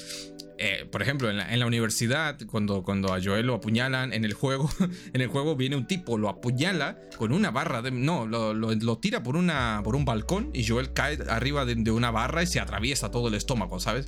Y en el juego... Como Doctor Strange. Sí, más o menos. Exactamente así, solamente que se lastima como en el costado y bueno, y a partir de ahí es que sucede todo lo demás. Y en la serie pues vienen y dicen, le encajan como un trocito de madera. Y sí, es realista, es como un Juego de claro. Tronos. Es como un Juego de Tronos. Cuando yo veía a Khal Drogo, decía, wow, Khal Drogo, wow, me parece increíble este personaje, seguro que tiene mucha importancia. Y viene un tipo y le hace una herida del tamaño de una uña y Khal Drogo se muere de una pinche infección. Y yo me quedé, ¿pero por qué? ¿Por qué han matado a mi personaje favorito? Y entonces, yo lo entiendo, de nuevo, entiendo que quieran darle como este tono más realista, un tono como mucho más terrenal, más sosegado, pero coño, eres la adaptación de un videojuego, tienes tantos formas y medios para hacer que los personajes estén en situaciones jodidas sin necesidad de que no hace falta que le des un lanzagranadas a Joel y que se luche contra un infectado gordo. Pónmelo escapando por los pelos, pónmelo que sepáralo de él, y hay secuencias en el juego en las que él está lejos y te tiene que apoyar pues con un rifle de francotirador o movidas así por el estilo, ¿sabes? Dame algo de todo eso, o sea, estaría bien, estaría bueno que me des un poco más de eso, pero no, la serie se enfoca mucho, tal vez demasiado, como digo, en toda la parte narrativa, emotiva, emocional, que de nuevo está muy bien si tuviéramos más tiempo o si supieras distribuir mejor ese tiempo, pero bueno. ¿Sabes? Ahora estoy pensando de que hubiera sido genial que Joel le enseñe a Ellie, por ejemplo, diciendo, mira Ellie, si es que en algún momento te apuñalan de acá, tienes que coserte así la herida, tienes que suturarla así, pero sería bueno si consigues un poco de penicilina, porque cuando Ellie se encuentra con David y con el otro James, ella le dice, quiero medicinas para alguien enfermo, pero no sabe qué medicinas, le pueden dar cualquier mierda, le pueden dar un paracetamol de mierda, ¿sabes? De hecho, si yo hubiera ido con Ellie y me hubieran puesto penicilina, yo hubiera muerto porque soy alérgico a la penicilina, entonces Ellie me habría matado. Claro, entonces hubiera sido bueno que yo le dijera, mira, si es que en algún momento necesitamos medicinas, estas son las importantes, esta y esta. Y hubiera sido genial que Ellie recordara eso y le dijera, tienes esta medicina, tienes esto, y ellos hubieran dicho, sí, tenemos esto, un poco de esto, ya te lo cambiamos por el venado que te lo bajaste después de 30 tiros, pero hubiera sido genial eso, ¿sabes? Hubiera generado ese vínculo, porque yo digo, Ellie va a donde está Joel tirado con la sangre y ensangrentado, ni siquiera le cambió el polo, ¿sabes? Cualquiera le cambia el polo, le ponen un trapito mojado, ¿qué pasa? Pero entonces y le ponen no olvidemos que Ellie también fue a la Universidad de Fedra para sobre supervivientes de televisión, así que tienen que tener conocimientos de todas estas cosas. Claro, ¿sabes? Entonces Ellie está como, ¿dónde le inyecto? En la pierna, el pito, no sé. le inyecta la herida en el ojo. Ay, le clavas, claro, o sea, me hubiera gustado que yo le dijera, no, si vas a inyectar penicilina a alguien, no lo hagas cerca de la herida, hazlo en el brazo, por ejemplo, hazlo en una vena, qué sé yo, ¿sabes? Hubiera sido genial eso, pero fue muy random como lo curó a Joel. Pudieron haberte dado flashbacks o cositas así de ellos dos conversando este tipo de situaciones, porque Joel, siento que como superviviente podría decir, mira, se murió Tess, fácilmente yo también me puedo morir, porque estoy yendo a un mundo abierto lleno de infectados, ¿sabes? No es que puedo ser Terminator y todo esto, pero si me enfrento a 10 infectados, obviamente me matan, ¿no? Entonces tengo que educar a esta niña para que llegue sola, aunque sea, ¿sabes? Eso es lo que no me gustó. Joel quiso tratar de protegerla, pero no le dio las herramientas para que ella pueda protegerse sola. Y me hubiera gustado que formen un vínculo de esa forma, que él la convirtiera en otro Joel, ¿sabes? Dijo, ya, ok, a mi hija se murió porque quizás yo no le enseñé a sobrevivir sola, ¿no? Entonces, pero con ella no voy a cometer este error, le voy a contar esto, le voy a decir esto, porque la escena de cuando Joel le enseña a manejar este rifle, esta escopeta, fue muy linda, y yo dije, ok, va a ser un poco así, le voy a empezar a enseñar estas cosas, le voy a empezar a enseñar la supervivencia de Terminator, la supervivencia que él tiene, ¿no? Entonces, eso está lindo. A mí me hubiera gustado ver el episodio final, que él y Joel llegaron con sus rifles, los dos, ¿sabes? ¿Sabes qué? ¿Sabes cómo me estaba imaginando el episodio especial? Los dos después de llegar a los hospital, abrir la puerta de una patada, decir, aquí estamos, y los dos con sus rifles ahí megapoderosos, rodeados de balas y cosas así, ¿sabes? Con granadas en los bolsillos y cosas así, los dos, o sea, super chats, pero bueno, yo imaginaba así. Hubiera sido genial que primero tengamos la escena como de Joel, mira Ellie, así se maneja un rifle y no sé qué, y luego te hagan un corte y aparezca Joel, bueno Ellie, así es como se maneja un mecha de combate X046, ¿sabes? Claro. Un robot gigante, ¿sabes? Claro. Pudieron haber forjado más la relación. Sí. A ver, no quiero que tampoco suene, porque llevamos como media hora fanteando acerca de esto, porque y tú me decías que no era verdad, que yo era un hater, pero no, es que es la verdad. Es que estas cosas, desde mi punto de vista, y eso no significa que yo esté poniendo en duda ni valore que toda la parte de la construcción emocional de los personajes sea mala, para nada, repito, eso es genial, y sobre todo los actores lo hacen genial. Yo estoy pensando en la conversación que tiene Joel, acá Pedro Papacito Pascal con Tommy, ¿no? Cuando se encuentran en el episodio 6, tienen como esta conversación a corazón abierto, y Joel le dice: loco, estoy cansado, estoy sordo, estoy viejo, no puedo más, no sé si la voy a poder llevar. Y ves a Pedro Pascal con sus ojitos de perrito: ah, no puedo más, papu, ayúdame. Y dices: ah, coño, qué bueno ese hijo de puta, ah, quiero ser el padre de tus hijos, cabrón.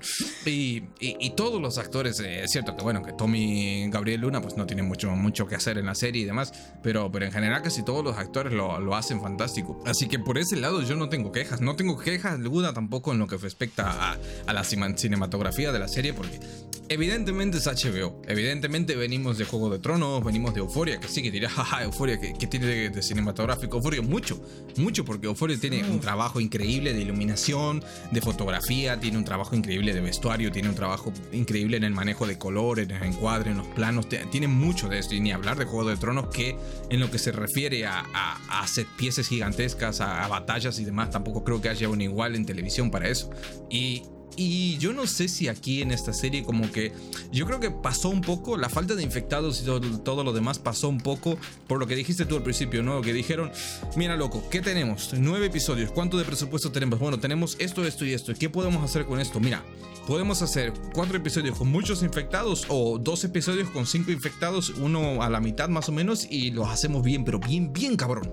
Bueno, hagamos eso. Y lo demás, cuando la segunda temporada, cuando nos renueven y tengamos el triple de presupuesto, ya nos volvemos locos, hacemos una locura eso increíble. Eso puede ser, sí. Tal vez sea esa la razón, pero no lo sé, claro. Lo desconozco, pero bueno, de todas maneras, creo que la serie cumple en todos los aspectos, y tampoco creo que sea algo como para desmerecer, o sea, que estas cosas que no sean iguales o no alcance el mismo nivel que el juego, pero para mí personalmente me impide darle como esa posición de decir esta es la mejor adaptación de un videojuego, porque además hay una cosa que a mí me molesta, porque dices: bueno, vamos a hacer una peli de Super Mario Bros. Super Mario Bros. Nunca ha tenido una historia, ni un guión, ni nada que digas: wow, esto es muy fácil de adaptar. The Last of Us ya era una película. El juego era...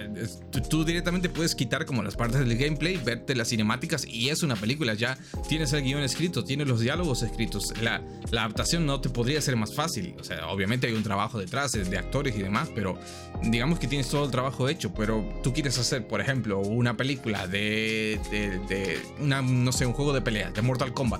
Y en la primera película de Mortal Kombat no había nada. Mortal Kombat era un juego de pegarse de puñetazos y ya está. Y aún así se las ingeniaron para hacerse una película, para sacarse un guión de la manga, para inventarse las movidas ahí, para que todo tenga sentido. En ese sentido, desde HBO lo tenían mucho más sencillo, ¿sabes? Aparte, contaban con la aprobación y con el trabajo del propio Neil Druckmann, que es uno de los creadores del juego. Entonces, ¿qué más podías pedir? Así que... está bien, siento que es una adaptación más que cumplidora, más que honorable respecto al juego original, pero tiene sus cositas también. Claro, o sea, es que también podría... el tema de los infectados se hubiera podido solucionar muy bien con el capítulo 5 de Kathleen, porque ellos van hasta el sótano y ven y dicen y escuchan que el suelo se está moviendo y cosas así, ¿no? Y dicen: oye, Kathleen, creo que aquí hay infectados, qué sé yo. Y ella dice: no le avisemos al resto. Me hubiera gustado que se mencionara que después de que Fedra confinó a todas las personas en estos búnkers, en estas fortalezas, ¿no? Gubernamentales, los infectados o la misma enfermedad de los hongos se hubiera quedado dormida al no poder llegar tan rápido ya a las personas, ¿no? Entonces, para su propia supervivencia, hubiera quedado dormida la enfermedad y los infectados debajo de la tierra, y porque no había muchos ruidos en ciertas partes, pues se estuvieran dormidos y así. O sea, Joel, por ejemplo, no podría despertar con él y a los infectados porque solo eran 2 personas caminando, pero por ejemplo, si pasaba un carro, podría moverse la tierra un poquito y decir: ok, hay infectados durmiendo acá, ¿sabes? Me hubiera gustado que te dieran esa justificación, que la enfermedad se durmió porque no hay tantas personas libres en el mundo, ¿sabes? Todos están dentro de un propio espacio y no pueden llegar muy rápido ahí. Entonces la misma enfermedad, la misma infección, los mismos hongos, los mismos infectados se quedaron en el subsuelo, debajo de tierra, y por eso no. Pero por ejemplo ahora en el segundo, en la segunda temporada te pueden decir, los infectados despertaron, ¿sabes? Empezaron a despertar y entonces ahí sale la horda de cosas. Entonces eso hubiera tenido un poquito más de sentido para mí, decir, bueno, llegaron rápido, no hubo tanto drama porque la enfermedad está dormida, tiene sentido, tiene un poquito de sentido, al menos es algo. Pero eso, ¿sabes? Porque es que, porque desde el principio es raro, no, dime. Un apunto que te quiero hacer es que es raro porque se tomaron como todo este trabajo en el episodio 2 cuando todavía estaba viva Tess y todo lo demás, que por cierto, qué asco que me da, todavía lo pienso y digo qué innecesario y qué asquerosa la escena del zombie metiéndole la boca, haciéndole un beso de lengua a la pobre Tess, ¿no? Pero no es así en el juego. No, en el juego no pasa nada de eso. En el juego de hecho, esta secuencia es diferente porque Tess la mata a la gente de Fedra. Fedra los persigue una vez que salen del complejo, de la zona de cuarentena, y es la propia... muy rápido se fueron. Eso también es una mezquita. Bueno, se fueron muy rápido. Sí. En el juego es similar. En el juego tampoco tiene muchas cosas. Pero a lo que voy es que en el juego esto es diferente. El hecho de los infectados... la forma de infectarte es, para empezar, es a través de esporas. En el juego hay sectores, hay secciones en el juego en las que tú tienes que ponerte una máscara y es la única manera en la que Joel puede atravesar estos sectores porque hay como esporas en el aire que te infectan, ¿no? Llevan como la cosa del hongo. Y en la serie se inventan como toda esta movida de la cosa esta que va por el suelo, de las ramas, que no sé qué, que están conectadas, que fa. Y esto jamás se vuelve a mencionar, jamás tiene... otra incidencia. El único momento en el que se ve es precisamente en el episodio 2 cuando Joel le dispara como a un infectado y el retumbar del arma pues se transmite a través de las vides hacia otros infectados y dices, ok, esto seguramente te lo están mostrando porque seguramente esto va a tener como mucha incidencia en los episodios futuros y jamás se vuelve a mencionar. nunca más se vuelve a utilizar, nunca más, y es un cambio, vamos a decir, grande y vital respecto a cómo es en el juego, que en el juego simplemente pues los infectados están ahí, hay muchos tipos de infectados, los clickers pues son ciegos pero tienen mucho oído, no sé qué, bla bla bla, y como te digo, la infección se transmite a través del hongo, que el propio Neil Druckmann, el creador, dijo que bueno, que en la serie lo vamos a hacer así porque no sería realista que se transmita por el aire porque pues entonces nadie habría sobrevivido y no se podría hacer la serie. Claro. Y digo, bueno, amigo, tomas ciertas decisiones en pos del realismo pero también le quitas un poco la magia y aparte que son decisiones que también te hacen cuestionarte un poco si lo has pensado bien, ¿sabes? ¿Sabes qué me hubiera gustado? Eso de las esporas que hubiera, por ejemplo, en lagos. Por ejemplo, no vayamos por este pantano porque el agua está tan contaminada que cuando se evapora con este proceso que existe del sol y del agua y todo eso, salgan esporas en el aire, entonces no pasemos por este pantano porque nos acercamos a este pantano, olemos las cosas que están ahí almacenadas dentro de ahí, nos morimos solo con respirar eso, ¿sabes? Eso me hubiera gustado. Lo de las esporas podría haber sido realistas pero en lugares así como pantanos, lugares apartados, que tengan un propio ecosistema apartado, ¿sabes? Eso hubiera sido realista, pero por ejemplo, ese tipo de esporas solo hubieran sobrevivido ahí, han dicho por el cambio de temperatura no llegaron a otras partes o no había mucho viento que las pudiera mantener más lejos o cosas así, ¿sabes? Entonces eso hubiera estado bien. Me hubiera gustado, por ejemplo, que la enfermedad se transmitieran por el agua y hubiera tenido más suspenso el hecho cuando fueron a ese hotel que estaba inundado y yo le hubiera dicho, espérate, esto podría estar enfermo, hay que hacer esto, hay que navegar por aquí, vamos por aquí, ¿sabes? Entonces pudieron haber otras formas de infectar o de crear la enfermedad o de crear la infección, de crear la forma de contagio que fueran así de por agua, por ejemplo. Entonces fuera más peligroso o más rápido infectarte, no solo por infectados. Entonces hubieras tenido más peligro dentro de la naturaleza. Ok, no me vas a dar muchos infectados porque no sé, quizás el maquillaje cuesta mucho, solo tienen plata para hacer 10, pero dame situaciones con naturaleza, dame que el agua te puede infectar, ir por un bosque contaminado te puede infectar, o en el bosque puedes ver que hay hongos y cosas así, entonces ese árbol está infectado, no hay que pasar por aquí, o la tierra aquí puede infectarnos, ¿sabes? Eso también te da un poco más de peligro dentro de la misma naturaleza, ya que no vas a tener clickers, pero vas a tener enfermedad ahí, a puerta abierta, ¿sabes? Entonces eso también hubiera estado lindo, que jueguen con eso. Y cosa que se puede hacer, ¿sabes? No afecta en nada, pero te da esa sensación de que están en un lugar peligroso. Tiene sentido de que Joel esté despierto todas las noches porque lo que yo entendí es que Joel se quedaba despierto, dormía 3-4 horas al día, ¿sabes? Entonces, eso. Bueno. Pero después tú dices, ¿para qué se queda despierto si no hay nadie? Sí, no sé, a ver, son cositas, son detalles. Y no sé, sí. No sé qué más te gustaría comentar. No quiero extenderme demasiado tampoco en hacer teorías o conjeturas acerca de la parte 2 porque está confirmado. Ya te la sabes. Sí, ya me la sé. No me la sé, de hecho, no quise en su momento ver el gameplay de la parte 2, pero sé algo que sucede en las primeras horas del juego que es vital para entender esta segunda parte y es un tremendo spoiler, pero nivel tremendo spoiler, y seguramente yo estoy 100% seguro que la mayoría se lo va a comer porque es inevitable, va a estar en todas partes y cuanto más se acerque el estreno de la segunda temporada, la gente se lo va a terminar comiendo porque yo siento que como que no se pueden, es igual que los que leen manga, no se lo pueden guardar, la gente necesita decirlo y demostrar su superioridad, mira yo sé cosas que tú no, cabrón, escúchame, obedéceme. Entonces lo que sí me gustaría es, bueno, eso, tenemos confirmado en la segunda temporada que de hecho Neil Druckmann ya dijo, bueno, es que el segundo juego es más largo, probablemente esta segunda temporada la vamos a dividir en dos partes, o incluso podría ser otro Shingeki, la puta madre. O probablemente puedan ser tres temporadas en vez de una sola. Tres temporadas, ¿no? Sí que es verdad, por un lado, de que el segundo juego es bastante más largo, también es verdad que el segundo juego salió como 6 o 7 años después, si no recuerdo mal, que el primero salió en una consola completamente diferente, una generación completamente diferente. Es otro juego a nivel, es muy similar en mecánicas, pero tiene como muchas cosas. Como juego gustó muchísimo, pero a nivel de historia fue un juego que decepcionó, creo, a la mayoría. Yo esto no sé cómo se va a trasladar al público de la serie y entiendo que son públicos diferentes, ya ves que tú en muchas cosas tal vez no estás de acuerdo conmigo porque dices, bueno, yo lo vi como serie individualmente, me gustó lo que vi, me gustó la actuación de Bella, me gustaron estas decisiones, me gustó cómo se llevó la historia, cómo se llevó la narrativa, cómo se trabajaron con los personajes, pero yo como jugador te digo, mira, algunas cosas no me gustaron lo suficiente, pero entiendo que como somos públicos diferentes al fin y al cabo, probablemente esta segunda temporada pueda también generar un impacto y siento que también, así como se hizo en esta primera temporada, que se agregaron cosas, detalles, por ejemplo la secuencia con la madre de Ellie, que es, a ver, te voy a poner a prueba, dime a dónde trabajó la actriz que interpreta a la madre de Ellie en la serie. Ya la has visto antes en una película, es lo único, ¿sí? la única pista que te voy a dar. Puta madre, no me hagas esto. Es de Marvel, no sé. es de Marvel. Ah, la mamá de Star-Lord. No, es una película de Vengadores. Ok, ella, la mamá de... ¿Qué hace? Es la que le vende un taco a Iron Man.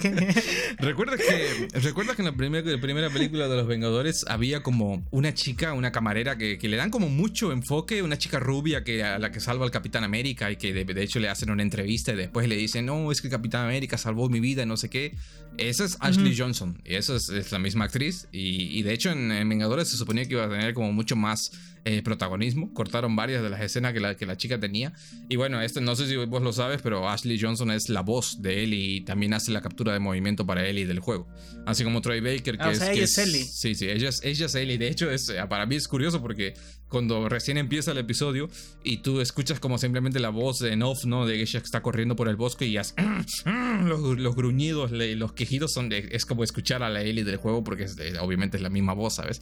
Hizo los mismos sonidos, entonces te da como una sensación extraña porque dices, wow, que es como muy meta, ¿no? Es una cosa de la Ellie del juego dentro de la serie, ¿sabes? Y claro, ese es un detalle que a mí me gustó bastante, ¿sabes? Que se tomaran el trabajo de recuperar a los actores que trabajaron en el juego de alguna manera y ponerlos en la serie también. Claro, eso está lindo, me gusta eso. Me gustó y también muere de la misma forma, dando a luz a Ellie. En el juego no después aparece. En el juego todo lo que te enteras de la madre de Ellie es a través de las típicas notitas, los audios que te encuentras y cositas que son como coleccionables, ¿sabes? Pero se la menciona, claro, pero nunca se llega a ver como una cinemática con ella. Ok, vaya, me gusta que lo hayan agregado entonces. Sí, estuvo lindo. Y se parece a Bella. Sí, no sé, sí, es curioso que se parece a Bella, sí. Sí, yo también dije, es la mamá de Bella, de verdad. Porque sí se parecen, me gustó. Entonces Ellie se parece medio a Bella también, o sea, en algo habrá. O supongo que la actriz también habrá cambiado, porque habrá sido muchos años antes cuando se veía más joven, supongo, ¿no? Porque digamos que ella hace la captura de movimiento, que no es lo mismo que usen su referencia facial, o sea, es decir, ella lleva los puntos para el CGI, hace como las capturas, las muecas, los movimientos y tiene como, pero la Ellie del juego tiene un rostro bastante diferente, aparte de que es muchísimo más joven también. Como Benedict Cumberbatch que hace el dragón en El Hobbit, claro. Pero no sale la cara de Benedict, solo hace los sería movimientos. Sería un poco turbio, claro. Que el dragón, que Smaug tuviera la cara de Benedict Cumberbatch. Claro. Okay. Y hay más, obviamente. Genial, me gusta. Tienes a Troy Baker, sí. Que Troy Baker, que es la voz del Joel del juego, y también la captura de movimiento que sale como James, como la mano derecha del caníbal de David. Y Marlene, o sea, la morena que es como la jefa de las luciérnagas, es la misma actriz que interpretó a Marlene en el juego original. O sea, es ella en carne. Okay. Le hicieron la captura de movimiento, la voz, todo el cuerpo. Así que es curioso que hayan tomado esa decisión de traerla de vuelta, ¿sabes? A mí me gustó que... A mí no, mejor dicho, no lo entendí.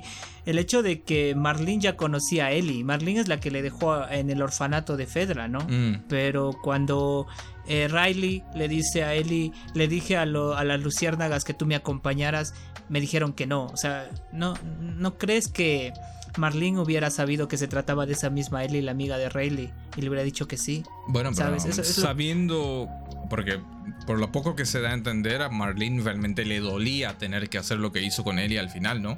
Ya hablaremos un poco del final, que por cierto, eso hay que comentarlo antes de terminar. Sí. Entiendo que Marlene no habrá querido que Ellie llevara una vida de luciérnaga porque sabía que era una vida peligrosa. Y por la promesa que le hizo pues a la madre, ¿no? A Ana, la madre de Ellie, de cuidarla, habrá dicho, bueno, mira, no voy a dejar que te unas a nosotros porque sería peligroso, ¿sabes? Es lo que quiero creer, tampoco tengo mucho más en esto, ¿sabes? Sí, hay cosas que te dejan mucho al aire, pero y te hace pensar de que, pero sí, o sea, cuando vi a Marlene con la mamá de Ellie, yo dije, pero... ¿por qué no la aceptó? ¿Por qué no le dijo a Riley que trae a tu amiga Ellie? Hay que estar todos, ¿sabes? Una cosa así, pero bueno, como dices, también podría ser el hecho de que quería que Ellie la alejara de ella, ¿no? Porque los luciérnagas, supongo, están más expuestos que los Fedras a los infectados, ¿no? Entonces, sí, porque los luciérnagas son como esta resistencia, ¿sabes? Que andan por ahí volando cosas y peleándose todo el rato con los de Fedra. Entonces es una vida peligrosa, no es para todo el mundo. Bueno, a ver, eso. Vamos a ir... hablemos del final. Sí, vamos a ir cerrando. Nos quedan un par de minutitos. Dime qué tal, cómo viste la decisión de Joel. ¿Cómo lo tomaste? Pues yo sabía que esta era una decisión que... a ver, no es que sea tan divisida ni tan polémica. Hay mucha gente, ya sabemos del lado que tira, pero quiero saber tu opinión. A mí me gustó porque va con el personaje, ¿sabes?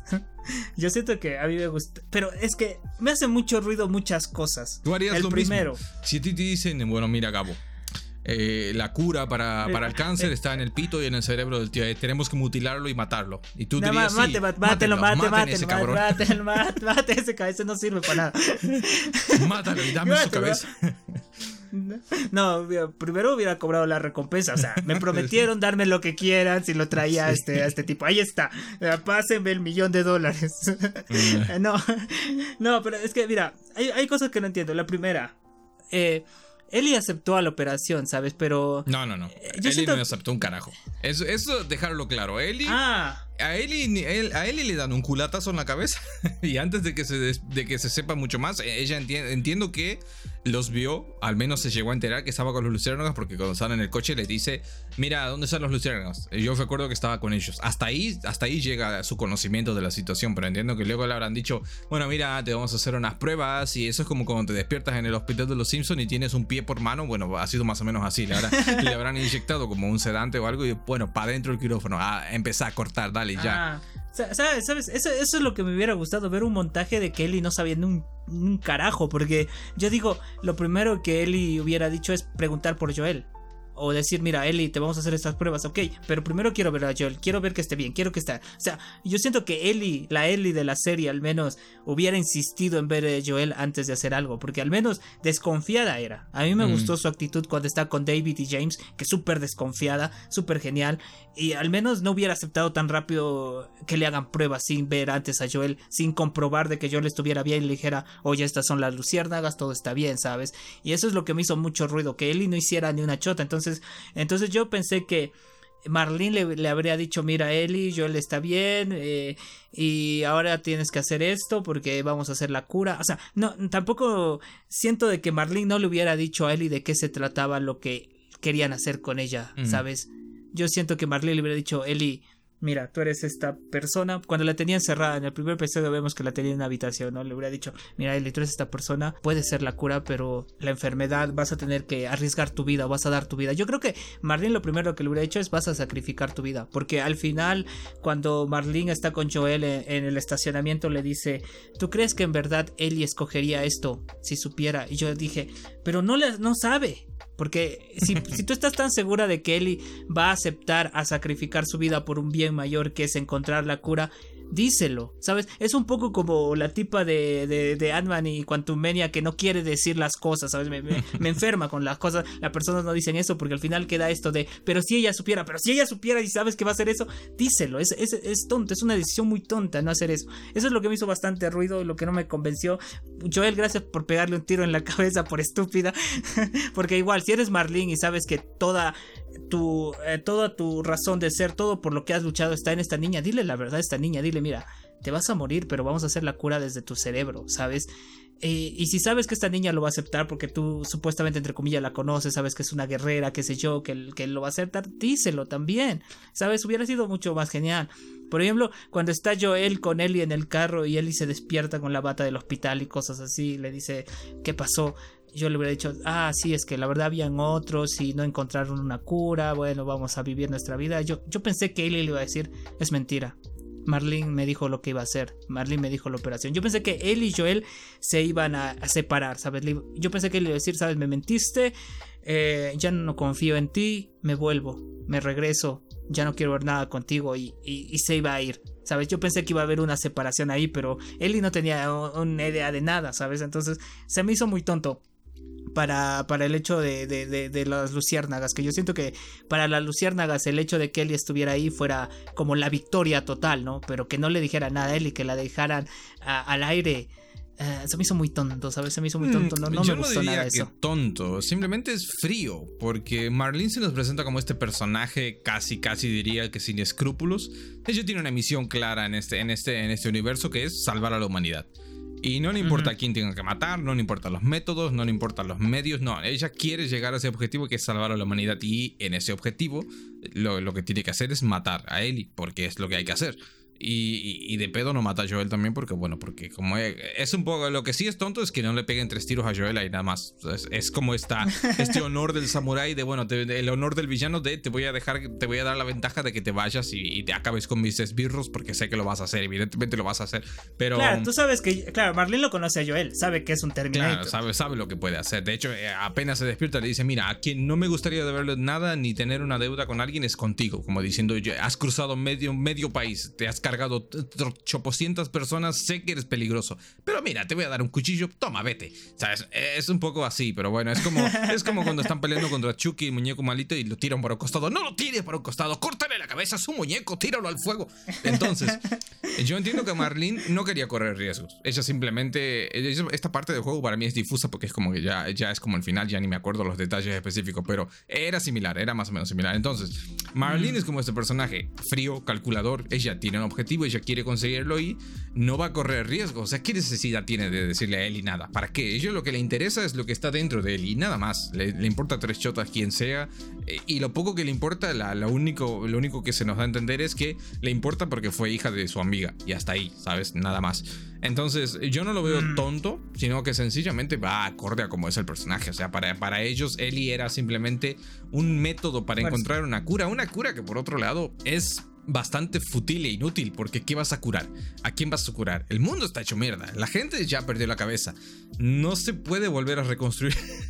Es como un episodio de Rick y Morty en el que están viajando Rick y Morty a través de planetas que están como a punto de acabarse. Tienen como planetas que está por caer un meteorito y cosas así, y en el planeta en el que llega están como en una orgía, y hay un tipo que dice, oh sí, papá, esperé toda mi vida para tener sexo contigo, oh sí, hijo, hagámoslo, y están ahí, y de repente Rick y Morty cancelan el apocalipsis y el otro día tienen que ir a trabajar, ¿sabes? Y si tienen que ver y están ahí y le dice, papá, mamá vino a vernos, no, mamá no quiere hablar con nosotros, ay, lo entiendo. Y sí. En The Last of Us es lo mismo. Es como, te comiste a tus amigos, mataste a tu madre, mataste a tu familia, y de repente encuentran una cura y dices, oh, mierda, mañana tengo que ir al trabajo, tengo que volver a la sociedad. No puedes volver a la sociedad con las cosas que has hecho, ¿entiendes? Entonces, la decisión de Joel en ese sentido es entendible, ¿sabes? Ya, pero yo siento que la cura sería más para las personas que están bien, ¿sabes? O sea, te inyectan para que ya no te infectes. Entonces, sí, más fácil sería acabar con los infectados. La intención, obviamente, a largo plazo es recuperar la sociedad como la conocemos. Obviamente que la cura es una cosa a medio plazo, ¿sabes? Bueno, nos inmunizamos, y una vez que estemos inmunizados, vamos a ir peleando, abriendo camino, y vamos a reconstruir la sociedad. Pero es que no puedes reconstruir una sociedad con las personas que tienes ahora, porque son personas desequilibradas mentalmente. Ya está bien, entiendo que quedarán 2 o 3, gente buena como nosotros, gente de buen corazón que estará por ahí, pero es que ya anda a encontrarlos, ¿sabes? La mayoría van a ser saqueadores, violadores, asesinos, gente que le gusta el netorare como a vos. Caníbales. Entonces, no se puede. Gente que le gusta la loli como a vos. ¿Entiendes? Otakus. ¿Sabes? Yo viendo habría que hacer un meme de Joel viendo los otakus y diciendo, no vale la pena salvar este mundo, ¿sabes? Que los quemen. Sí. Ay, no. Pero eso, ¿no? Me hubiera gustado que el final sea Joel y Ellie peleándose, que Ellie supiera la verdad, que Ellie supiera que Joel está mintiendo, ¿sabes? Porque también siento, como dices, lo conoces ya mucho tiempo, sabe que está mintiendo, al menos ellos siento que en el juego... O sea, yo... ¿ves? O sea, no es algo que se te diga expresamente, pero lo ves en los ojos de ella. Yo siento que cuando están en el coche y Ellie le pregunta, ¿hubo gente herida? No le está preguntando a Joel eso de verdad, le está diciendo, mataste personas, hiciste cosas malas, te cargaste a alguien, porque ella sabe quién es Joel. Yo quiero entender eso, y al final cuando ella le pregunta, lo que me dijiste, todo lo que me dijiste es verdad, y él le dice, sí, te lo juro por Dieguito Maradona, y él la mira así como diciendo, oh, mira con la cara que te mira, Conan, me estás mintiendo, hijo de puta. Entonces, no. Sí, yo no sé qué va a pasar, porque yo lo que pensaba era de que, bueno, iban a obtener la cura, iban a pelearse contra Fedra, una mega batalla, ¿sabes? Yo te dije que para mí el final iba a ser una mega batalla, pero ahora no siento qué va a pasar. Y eso también me gusta, porque digo, ¿ahora qué va a pasar con estos personajes? ¿Sabes?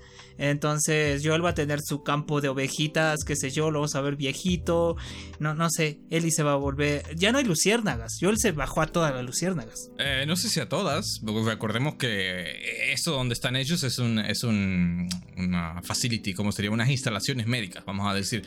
Entiendo que aquí solo estaba la gente necesaria, pero sobrevivieron las enfermeras, que un poco tonto de parte de Joel, ¿no? Yo en el juego te las puedes cargar a todas, a la mierda. Sí, te los cargaste. Sí, te los cargas, sí. No hay que dejar a nadie. Sí, no hay que dejar testigos. Tú, maldito hijo de perra. Y los matas a todos, ¿no? Entonces Joel pues los deja vivos. Imagino que esas personas vivirán en algún lugar. Entiendo que hay más gente aparte. No creo que haya sido todas las luciérnagas, ¿sabes? Pero sí, no te veo.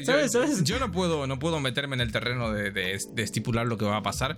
¿Qué te gustaría porque que a ti que pase en una hipotética segunda? Bueno, no hipotética, es que va a pasar, va a suceder, está ahí. Claro, más. Ya, mira, ahorita te digo, pero ahora me estoy diciendo, yo le estaba cargando a Ellie en ese momento que estaba en el quirófano. Le dice a las enfermeras, ustedes voltéense.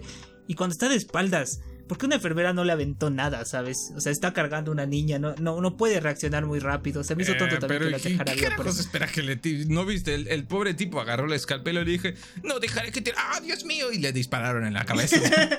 Entonces, no podías hacer nada, ¿sabes? Aparte, Joel tiene esa cara en ese momento de te mueves un músculo y te mete una bala entre las nalgas. Entonces, no puedes. Está genial. En el juego también le dispara a Marlene con Ellie cargándola, y la bala y la pistola está en su brazo ahí mientras la carga. Me gustó sí, que sí. Me gustó que fuera así, porque está como una pistola escondida dentro de la bata de Ellie, que está, es larga obviamente, pero también cuando está la revelación de él con la pistola y ves a Marlene rogándole, diciéndole, no me mates, está bien, vete, no te voy a hacer nada, y matándola. Me gustó esa escena cuando ese yo momento le dice, tú sé que me vas a buscar. Te creo, pero mi metralleta no, ¿sabes? Y le dije, sí. Viste, hay un tipo en Twitter que puso una imagen, puso la imagen esa de Joel cargando a Ellie, y le hizo mucho zoom, ¿sabes? A las pantorrillas de Bella Ramsey, y le hizo, jaja, mira, Bella Ramsey tiene pelos, se ve que no se depilan en el apocalipsis, jajaja, qué gracioso soy. Y la gente, ¡buah!, empezó la funa ahí, yo con mis pochoclos mirando, qué hijo de puta que son, cómo les encanta ser funados, ¿sabes? Mira, si vos estás en un apocalipsis, me voy a concentrar específicamente en ir al supermercado, a arriesgar mi pinche culo a ser mordido para conseguir una maquinita de afeitar, para afeitarme, para que algún señor en Twitter, que ni siquiera existe porque están todos muertos, no me critique por tener las cosas peludas. No, y aparte, qué enfermo tienes que ser para, en una serie, ves a una chica con las pantorrillas al aire, de 14 pausas, años, le das zoom, que se supone que tiene 14. O sea, que tiene 14. O sea, imagínate, o sea, qué tan enfermo tienes que ser para ponerle pausa ahí y ver piernas, ¿sabes? O sea, no jodas. Aparte que es un momento, ves a Joel todo destrozado, todo se va a la mierda, claro, estamos todos mal, tienes llorando. Tienes que enfocar en Joel y en la pistola, ¿sabes? Y el tipo ahí, me parece que, sí, pelos, lo subiré en Twitter, seguro es una buena idea. Claro, o sea, es como, no sé, es como ver, no sé, frames de Tessa cuando están con los infectados y decir, oye, mira la mano, oye, mira cómo se le muestra. ¿Qué sentido tiene eso? ¿Sabes? No hay sentido en lo que haces. Sí, el sentido es crear polémica. Ganar follows.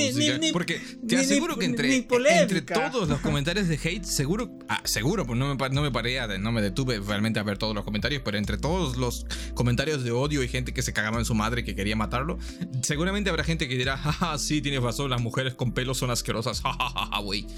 Porque seguro que lo hay. Que a ver. Claro, pero yo siento que han habido, pero después de toda la fumna lo han borrado sus comentarios. Bueno, eso también puede ser. No sé, la sociedad está podrida. Joel tomó la decisión correcta. Todos tenemos que morir. Sí. Pero, oye, me dices de que Marlene era una persona súper fría y yo no lo veía así, ¿sabes? Nunca la vi súper fría. O quizás me quiso vender el hecho de que era bonita, ¿no? Ay, quiero también cuidar a Ellie, pero al final era una hija de perra. Entonces eso también estaría bien. Pero hija de perra. Eso es como un poco. ¿Recuerdas Medinamic? ¿Recuerdas Bondreau? Que era este científico que tenía como esta cosa de que quería encontrar. No me recuerdes esa mierda. Bueno, pero Bondreau era este científico que uno puede decir, wow, es que no tiene escrúpulos, experimenta con niños. Pero el tipo no veía las cosas como lo veían los demás. Su moralidad no era blanco o negro. El tipo tenía un propósito, que era que los humanos pudieran bajar al abismo y salir del abismo sin morirse en el intento.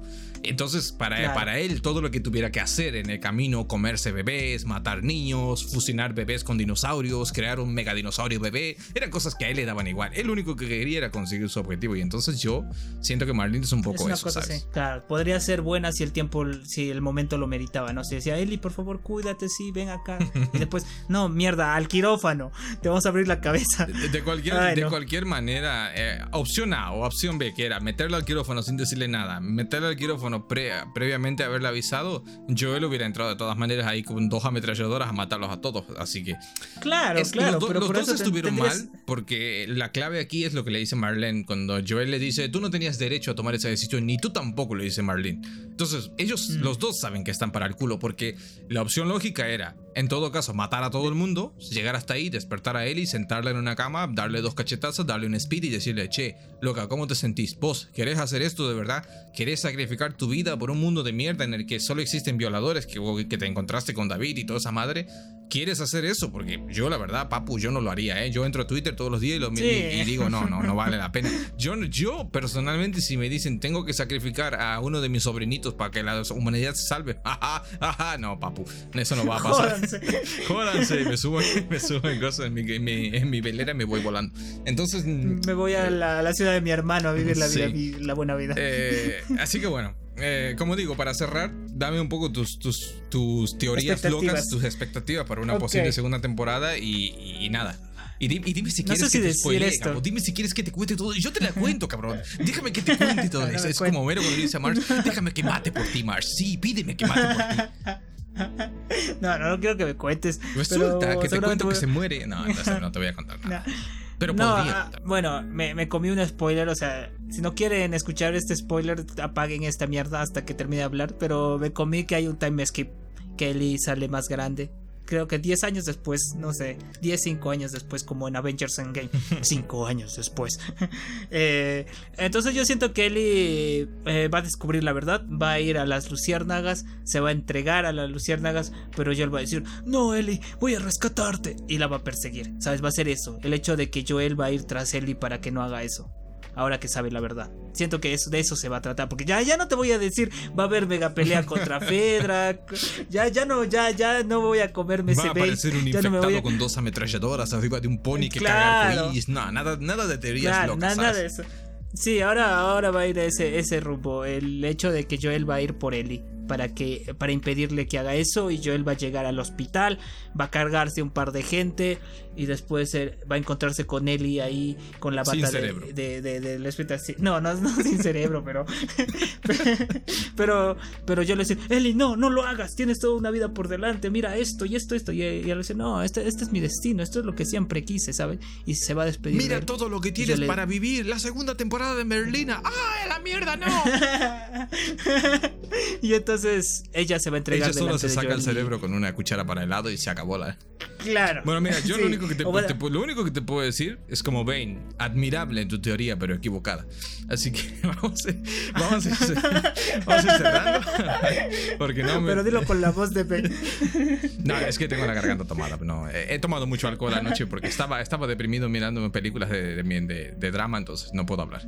Pero, okay. Pero nada, bueno, vamos a ir cerrando. Yo creo que nos ha quedado... Pero, o sea, me fumé de la mala. Sí. No, ha sido muy exagerado. Piensa en pequeño. Mucho más pequeño. Hazlo. O sea, mucho más pequeño. Chico. O sea, para mí exagerado es la mega batalla con Fedra, ¿sabes? Ya no puedo. Estás volando demasiado alto. Entonces, todo va a pasar en la ciudad de Tommy. Va a ser un drama familiar. Ahora ya, adiós infectados, adiós todo. WandaVision, pero con infectados. Todo va a suceder en una casa. No. No te voy a decir nada. Porque no le quiero arruinar la experiencia. Yo quiero que si yo me cagué la vida con la parte 2, todo el mundo se cague la vida con la parte 2, como yo me la cagué la primera vez. O sea, es triste. Sabiendo las cosas que yo sé. Entonces, no voy a decir nada. No me tires de la lengua porque te voy a contar quién muere, en primer plano y cómo muere. Entonces, no me digas. Ok. Voy a estar viendo Euphoria mientras tanto. Entonces, en la segunda temporada. Ya no hay Euphoria 3, ¿no? Ya no hay nada de eso. Como ya que todos se olvidaron de Euphoria. De hecho, salió la noticia la otra vez de que Zendaya... ¿Sabes cuánto pide Zendaya? Zendaya dice que pide $1,000,000 por cada episodio para estar en Euphoria temporada 3. Tócate los huevos. Y Jules, ¿cómo se llama la actriz de Jules? Hunter, algo así. ¿Cuánto pide? No, la verdad que no también, sé. También, ella $500,000 nada más. Es que no vas a comparar. Zendaya. Bueno, Zendaya es ganadora de los premios de... Claro. Zendaya es pasado por Marvel, ya tienen contrato. Bueno, ahora no sabemos que no va a volver nunca más a Marvel porque ya su personaje se acabó. Es finito, pero bueno, al menos está de compras con Tom Holland, lo que es algo bueno para Tom Holland, no tanto para ella porque tiene que soportar a Tom Holland, obviamente, el hombre más odiado del planeta, pero bueno. Y es chiquito Tom Holland, me gusta, me identifico. Puedo estar con una mujer más alta que yo. Y no va a pasar nada, porque voy a ser como Tom Holland. Si a Tom Holland le pasamos con el rayo negrificador de Disney y lo convertimos en un peruano, quedaría exactamente igual a vos. El mismo cabello así grasiento, largo, los mismos 1.40 m de altura. Es un clon tuyo, claro. ¿Sabes? Un clon, pero de mejor presupuesto. De primer mundo, ¿sabes? Yo soy la versión Disney. Eres la versión defectuosa. Sí. Déjate, joder, ya. ¿Tú piensas que está bien 3 temporadas para lo que viene de The Last of Us? ¿O sientes que con 9 episodios de una segunda temporada es perfecto para lo que viene? No. O sea, es difícil de cuantificar porque, claro, si tú miras el segundo juego, sin hacer spoilers de contenido, vamos a hablar generalmente, el segundo juego es mucho más grande en términos de personajes, mucho más grande en términos de la cantidad de acción que hay. Seguimos como 2 tramas paralelas de 2 personajes diferentes y tienes como que ver ambos puntos de vista. O sea, hay secciones del juego en el que llevas un personaje, secciones del juego en el que llevas a otro personaje, y como que cada uno tiene como su propia cosa, ¿no? Y hay muchas más peleas con infectados, hay infectados nuevos, hay muchas más peleas con infectados. Ya no me digas eso, no va a haber peleas con infectados. Hay un infectado, hay uno en particular que es una puta locura en el juego. No sé cómo lo van a... Te voy a tirar el nombre para que lo tengas en cuenta nomás. El Rey Rata. A ver. Así le llaman. El Rey Rata. Es como... Wow, okay. Y entonces como que dices, wow, tienen todo este material para... Pero claro, en la primera temporada tenías como... Yeah. En el juego por lo menos tenías enfrentamientos por doquier. Levantabas una piedra, salía un infectado. Levantabas otra, salía un hinchado. Entonces como que todo ese contenido... Uh-huh. ¡Ah, la mierda! No nos importa. ¡Ah! Cortaron todo al carajo. Entonces, por tema de longitud, debería ser más larga. Pero con lo suelta que tiene la tijera, probablemente 2 temporadas tal vez más cortas de 6 episodios podría funcionar, creo yo. Ok, está bien. Te iba a preguntar algo que me digas esto, que sí quiero saber. ¿Hay un infectado con conciencia que se haya quedado humano No, al menos todos son... O sea, de los que yo conozco, por lo menos, sí. Del 2 te digo que no conozco todo en profundidad, pero lo que yo conozco, al menos no. Todos son, okay. Todos son inconscientes. Porque también estaba pensando de que debe haber un infectado que sea consciente, ¿sabes? Y que quiera ser infectado, que le guste ser infectado. Que lo disfrute el cabrón. No. Claro, pero que hable, que tenga conocimientos, que diga, ah, carajo, me perdí los Avengers. Cosas así, ¿sabes? Pero que viva bien, que viva con, que tenga una familia de infectados, aunque sea, pero infectados. Me lo imaginé al tipo levantándose en la mañana. Oh, otro día siendo un infectado. Ah, mierda, se me cayó el pito. Bueno, es normal, mi cuerpo está en descomposición. Sí, sí, pero voy a hacer la comida, voy a freír estos huevitos. Sí. Claro. ¿Tú no viste la película de Zack Snyder, la última? ¿Cómo es que se llama? Es una película de zombies que recuerda un poco su primera película de zombies, que es una de mis favoritas, de hecho, que era El Amanecer de los Muertos. Salió en 2004, bueno, pues como en 2020, 2021, pues sacó una peli con Dave Bautista de protagonista, también de zombies en Las Vegas. Y ahí sí que tiene zombies que son inteligentes, ¿sabes? Hay como toda una facción de zombies que son como que tienen como un jefe, un macho alfa, un líder, un papu que tiene como una, también tiene una esposa, una reina zombie, ¿sabes? Y es como que puta locura. Está bien la peli, no, sí. No, digamos, Zack Snyder, hay mucha cámara lenta, hay tiroteos, hay personajes épicos, pero hay videoclips. Sí, mucha estética de videoclip y eso. Así que todavía me acuerdo del Snyder Cut y veo a esas chicas cantando mientras Aquaman está caminando, digo, qué mierda es eso. Corten esta mierda. Tienes pesadillas. Te levantas sudando en la noche y tu esposa te pregunta, ¿qué te pasa? ¿Qué has soñado? Soñé con las tipas esas cantando. ¡Oh, Dios mío, no otra vez! Sí. Ay, Dios. Creo que odio a Aquaman. Sí. ¡Te odio, Zack Snyder! Sí. No sé en qué quedó eso al final, pero salieron noticias de que Zack Snyder puso un tweet diciendo, prepárense porque va a haber un anuncio increíble respecto a Darkseid, no sé qué, wow, y la gente ya aplaudiendo con las nalgas. Wow, se viene la trilogía de películas de la Liga de la Justicia con Darkseid, no sé qué. Y seguramente va a ser una mierda. No, porque seguramente va a ser el Snyder Cut, pero en versión digital. Sí, o, con no sé, algo 3 así. 3 minutos de escenas extra, como la versión extendida de No Way Home, que tenía como 30 segundos de escenas extra y era Tom Holland sacándose un moco, ¿sabes? Una cosa. Claro, algo así. Pero no yo sé, siento que va a ser la gente ya empezó a levantar el hype, o sea, yo lo dudo porque, no sé. También salió James Gunn está para eso. Salió la noticia también de que Ben Affleck dijo que él no piensa dirigir una mierda en el universo de James Gunn. Dijo, mira, a mí James Gunn me cae bien de pana, eres mi pana, te quiero, pero no pienso dirigir nada en lo que él esté involucrado. Con tu Batman Progress. Así que, evidentemente, lo que vamos a ver de Batman en Flashpoint va a ser lo último ya de él, así que... Porque la vida... Pero eso no puedo tener cosas buenas, Gabo. No puedo tener Resident Evil Remake, tampoco puedo tener a Batfleck. ¿Qué más quieres de mí, Dios? ¿Crees que Batfleck se muere en The Flash? No, morir no. Yo creo que simplemente cuando reinicien la timeline va a desaparecer y van a poner un actor latino y con bigote interpretando Batman. Vas a salir tú Batman y pasará a llamarse Murciélago Man. Como en el Batman Lego que le dicen que su traje de mariachi, traje una cosa mariachi, así. Bueno, vamos a cerrar antes de seguir divariando. Espero, gente. ¿Cuánto le das? ¿Cuánto le doy? Calificación final. Bueno, a ver, le voy como serie, olvídate como serie, del juego. Dejando de lado mi parte fanática de videojuegos, yo le voy a dar 4,5 palumpas. Yo creo que es una gran serie, con muy buenas actuaciones, con muy buena fotografía, con muy buenos efectos especiales, con una gran narrativa y un buen trabajo manejando sus personajes y su historia.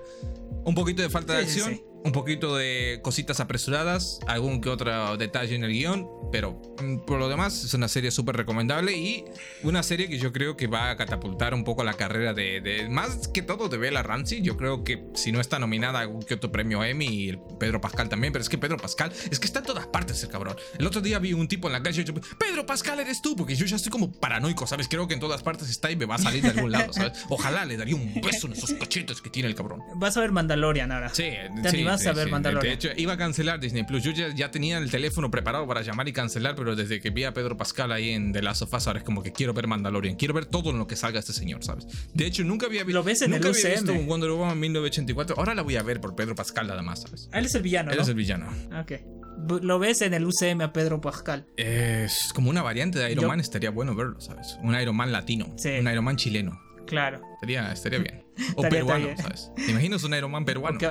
Sería increíble. Estaría genial, pero ¿qué tendría? Latas de leche Gloria en vez de traje. No. Sí. En vez de Iron Man saldría un Metapod, ¿sabes? De mis palomas mecanizadas, ¿sabes? Si te atacan. Claro. un disparador de palomas automático. No, bueno, no pero sé. Pero eso ya tiene, bueno, ya lo tiene Sam. Sí, ya tiene su paloma mecánica. Ya. Una paloma de combate. Sí. Digamos que Pedro Pascal tiene como esta relación tan bonita con Oscar Isaac. No sé si alguna vez has visto una entrevista de ellos dos juntos. Tienen una química así como nosotros dos. Son un par de imbéciles cuando están juntos. Entonces estaría bueno que sea un personaje que esté a tono con Moon Knight, ¿sabes? Que podamos verlo interactuando y siendo así como... Lo ves como Ghost Rider, entonces. ¿Te imaginas que sale como Robbie Reyes? Sería increíble un poco, ¿sabes? Sí, estaría genial. Y salen en Los Hijos de Medianoche ahí con Moon Knight y con Punisher. Que por cierto, Punisher, gente, vuelve John Bernard a Punisher. Es que hay muchas noticias, Gabo. Hay que hacer un repasito ahí hablando de todas esas mierdas que han salido las últimas semanas. Bueno, basta. Sí. ¿Tú qué nota le pones? ¿Qué nota le pones? Y ya cerramos. No, también, 4.5. Estaba pensando que nos hemos quejado toda esta hora de la serie, del flojo que puede ser la serie, pero en realidad amamos la serie. O sea, salimos muy bien satisfechos. Más que flojo son cosas que yo mejoraría de cara en la segunda temporada para nivelar un poco el tono, asemejarlo un poco más al juego y cositas detalles que mejorarían el puntaje general como adaptación. Yo lo he dicho individualmente, me parece increíble el trabajo de... Eso lo decía al principio. Bella Ramsey tal vez no es la L del juego. Te recomiendo encarecidamente que te le eches un vistazo al gameplay ahora que puedes. No tanto, porque si no te vas a terminar spoileando, pero échale un vistazo a algunas de las escenas. Esa escena icónica que te guste de la serie, que no sea el episodio 3, míratelo en el juego y luego me dices, comparas un poco cómo es el trabajo de Ashley en el juego y cómo es Bella Ramsey en la serie, ¿sabes?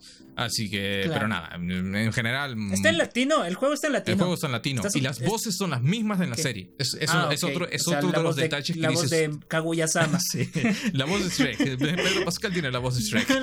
Okay. Pero más bien que no del burro, porque esa voz de mierda ya la estoy loco, ya estoy con esa voz hasta las últimas. Nada, bueno, gente, nos vemos la próxima semana probablemente. No se olviden como siempre de seguirnos en nuestras redes sociales, que son El Rincón Geek EG en Instagram, en Twitter tú estás súper activo peleándote con todo, ¿no? Así que necesito que me sigan en Twitter. ¿Sabes lo que pasa en Twitter? Que en Twitter para pelearte con la gente te tienes que tener seguidores, porque si no la gente te dice no tienes seguidores, tu opinión no me importa. Hijos de puta, te maltratan, te ningunean si no tienes seguidores. ¿Qué más? Pásense por YouTube. No se olviden de suscribirse al canal de YouTube, porque subimos cositas. He subido un gameplay de la demo de Resident Evil. Ahora se viene video de... Y vas a subir... voy a subir un video acerca de las mejores... Puede que suba algún gameplay, un poquito, aunque sea. No digo que todo, pero aunque sea una horita jugando al The Last of Us para hacer un poco la prueba. Todo son 20 horas, cabrón. Que no, todavía no sé cuándo lo voy a empezar. Que todavía tengo ahí a Tommy Hart, tengo Hogwarts Legacy. Hogwarts Legacy, el cabrón es larguito, que llevo 20 horas, creo que voy como por la mitad del juego, todavía me falta un montón. Así que la vida me está pasando por encima, ya no puedo. Pero más. ya llegas para la segunda temporada, terminas el juego y está la segunda temporada. Va a pegar un montón, te digo. Porque ahorita cuando sale la segunda temporada, acá 3 años. ¿Qué va? Sí, dicen que ya están filmando por lo menos no es que la están filmando, pero es como que tienen en vista de que quieren empezar a filmar este año. Lo que tiene muchos... O sea, ya tienen los guiones, más o menos. Lo que me parece un poco raro, porque si nos atenemos a lo que es el segundo juego, Bella debería cambiar bastante físicamente. O sea, es evidente que han hecho un gran trabajo de maquillaje y en cuanto a caracterización. O sea, la actriz ha tenido que llevar como fajas y cosas que le han hecho como verse como más, tener menos busto, verse más pequeñita y todo lo demás. Pero es que la Ellie del segundo juego es una Ellie completamente diferente. La ves y dices, te podría romper la cara de un puñetazo, ¿sabes? Entonces, es como Marlene. Necesitamos que... tiene un físico como mucho más atlético, más fibroso, más musculado. Entonces necesitamos que Bella Ramsey empiece a levantar pesas, se ponga cachas, porque si no va a estar difícil. Claro. Y es que no quiero hacer spoilers. No voy a decir más, vamos a cortarlo. Gente, nos vemos. Se hace un tatuaje. Ellie tiene tatuajes, porque siento que Ellie sí se haría un tatuaje. Hay tatuadores en ese mundo, ya se los comieron a todos. No, ya no creo que exista tinta para eso, cabo, ya se habrá secado. Sí. A menos que sea como la gasolina mágica que tenía Bill, que podía estar 20 años ahí y no se secaba, pero bueno, cositas. Claro. Nada. Sabía cómo conservarlo, o sea, Bill era un capo. Claro. La magia de la televisión. Claro. Nos vemos, gente, hasta la próxima. Bye, bye. No sé de qué va a ser el próximo programa, espero que va a ser anime o alguna cosa de esa. Nos vemos, somos otakus sucios degenerados. Y Shazam. No importa a nadie. Llamé a la madre de Zachary Levi y le dijo: señora, ¿a usted le importa lo que su hijo está haciendo? ¿Qué me va a importar ese pelotudo? Entonces no le importa a nadie. Y el tipo salió a decir que está listo para la 3, ¿sabes? Bueno, así que bueno. Sí, yo también estoy listo para ser presidente de una nación, o para tener un Ferrari, o para salir con Scarlett Johansson. Estoy listo para salir contigo. Si estás escuchando este programa, estoy en ese momento de mi vida en el que puedo salir contigo. Así que llámame, ¿sí? Ay, no. Bueno, ya. Dale, nos vemos. Bye, bye.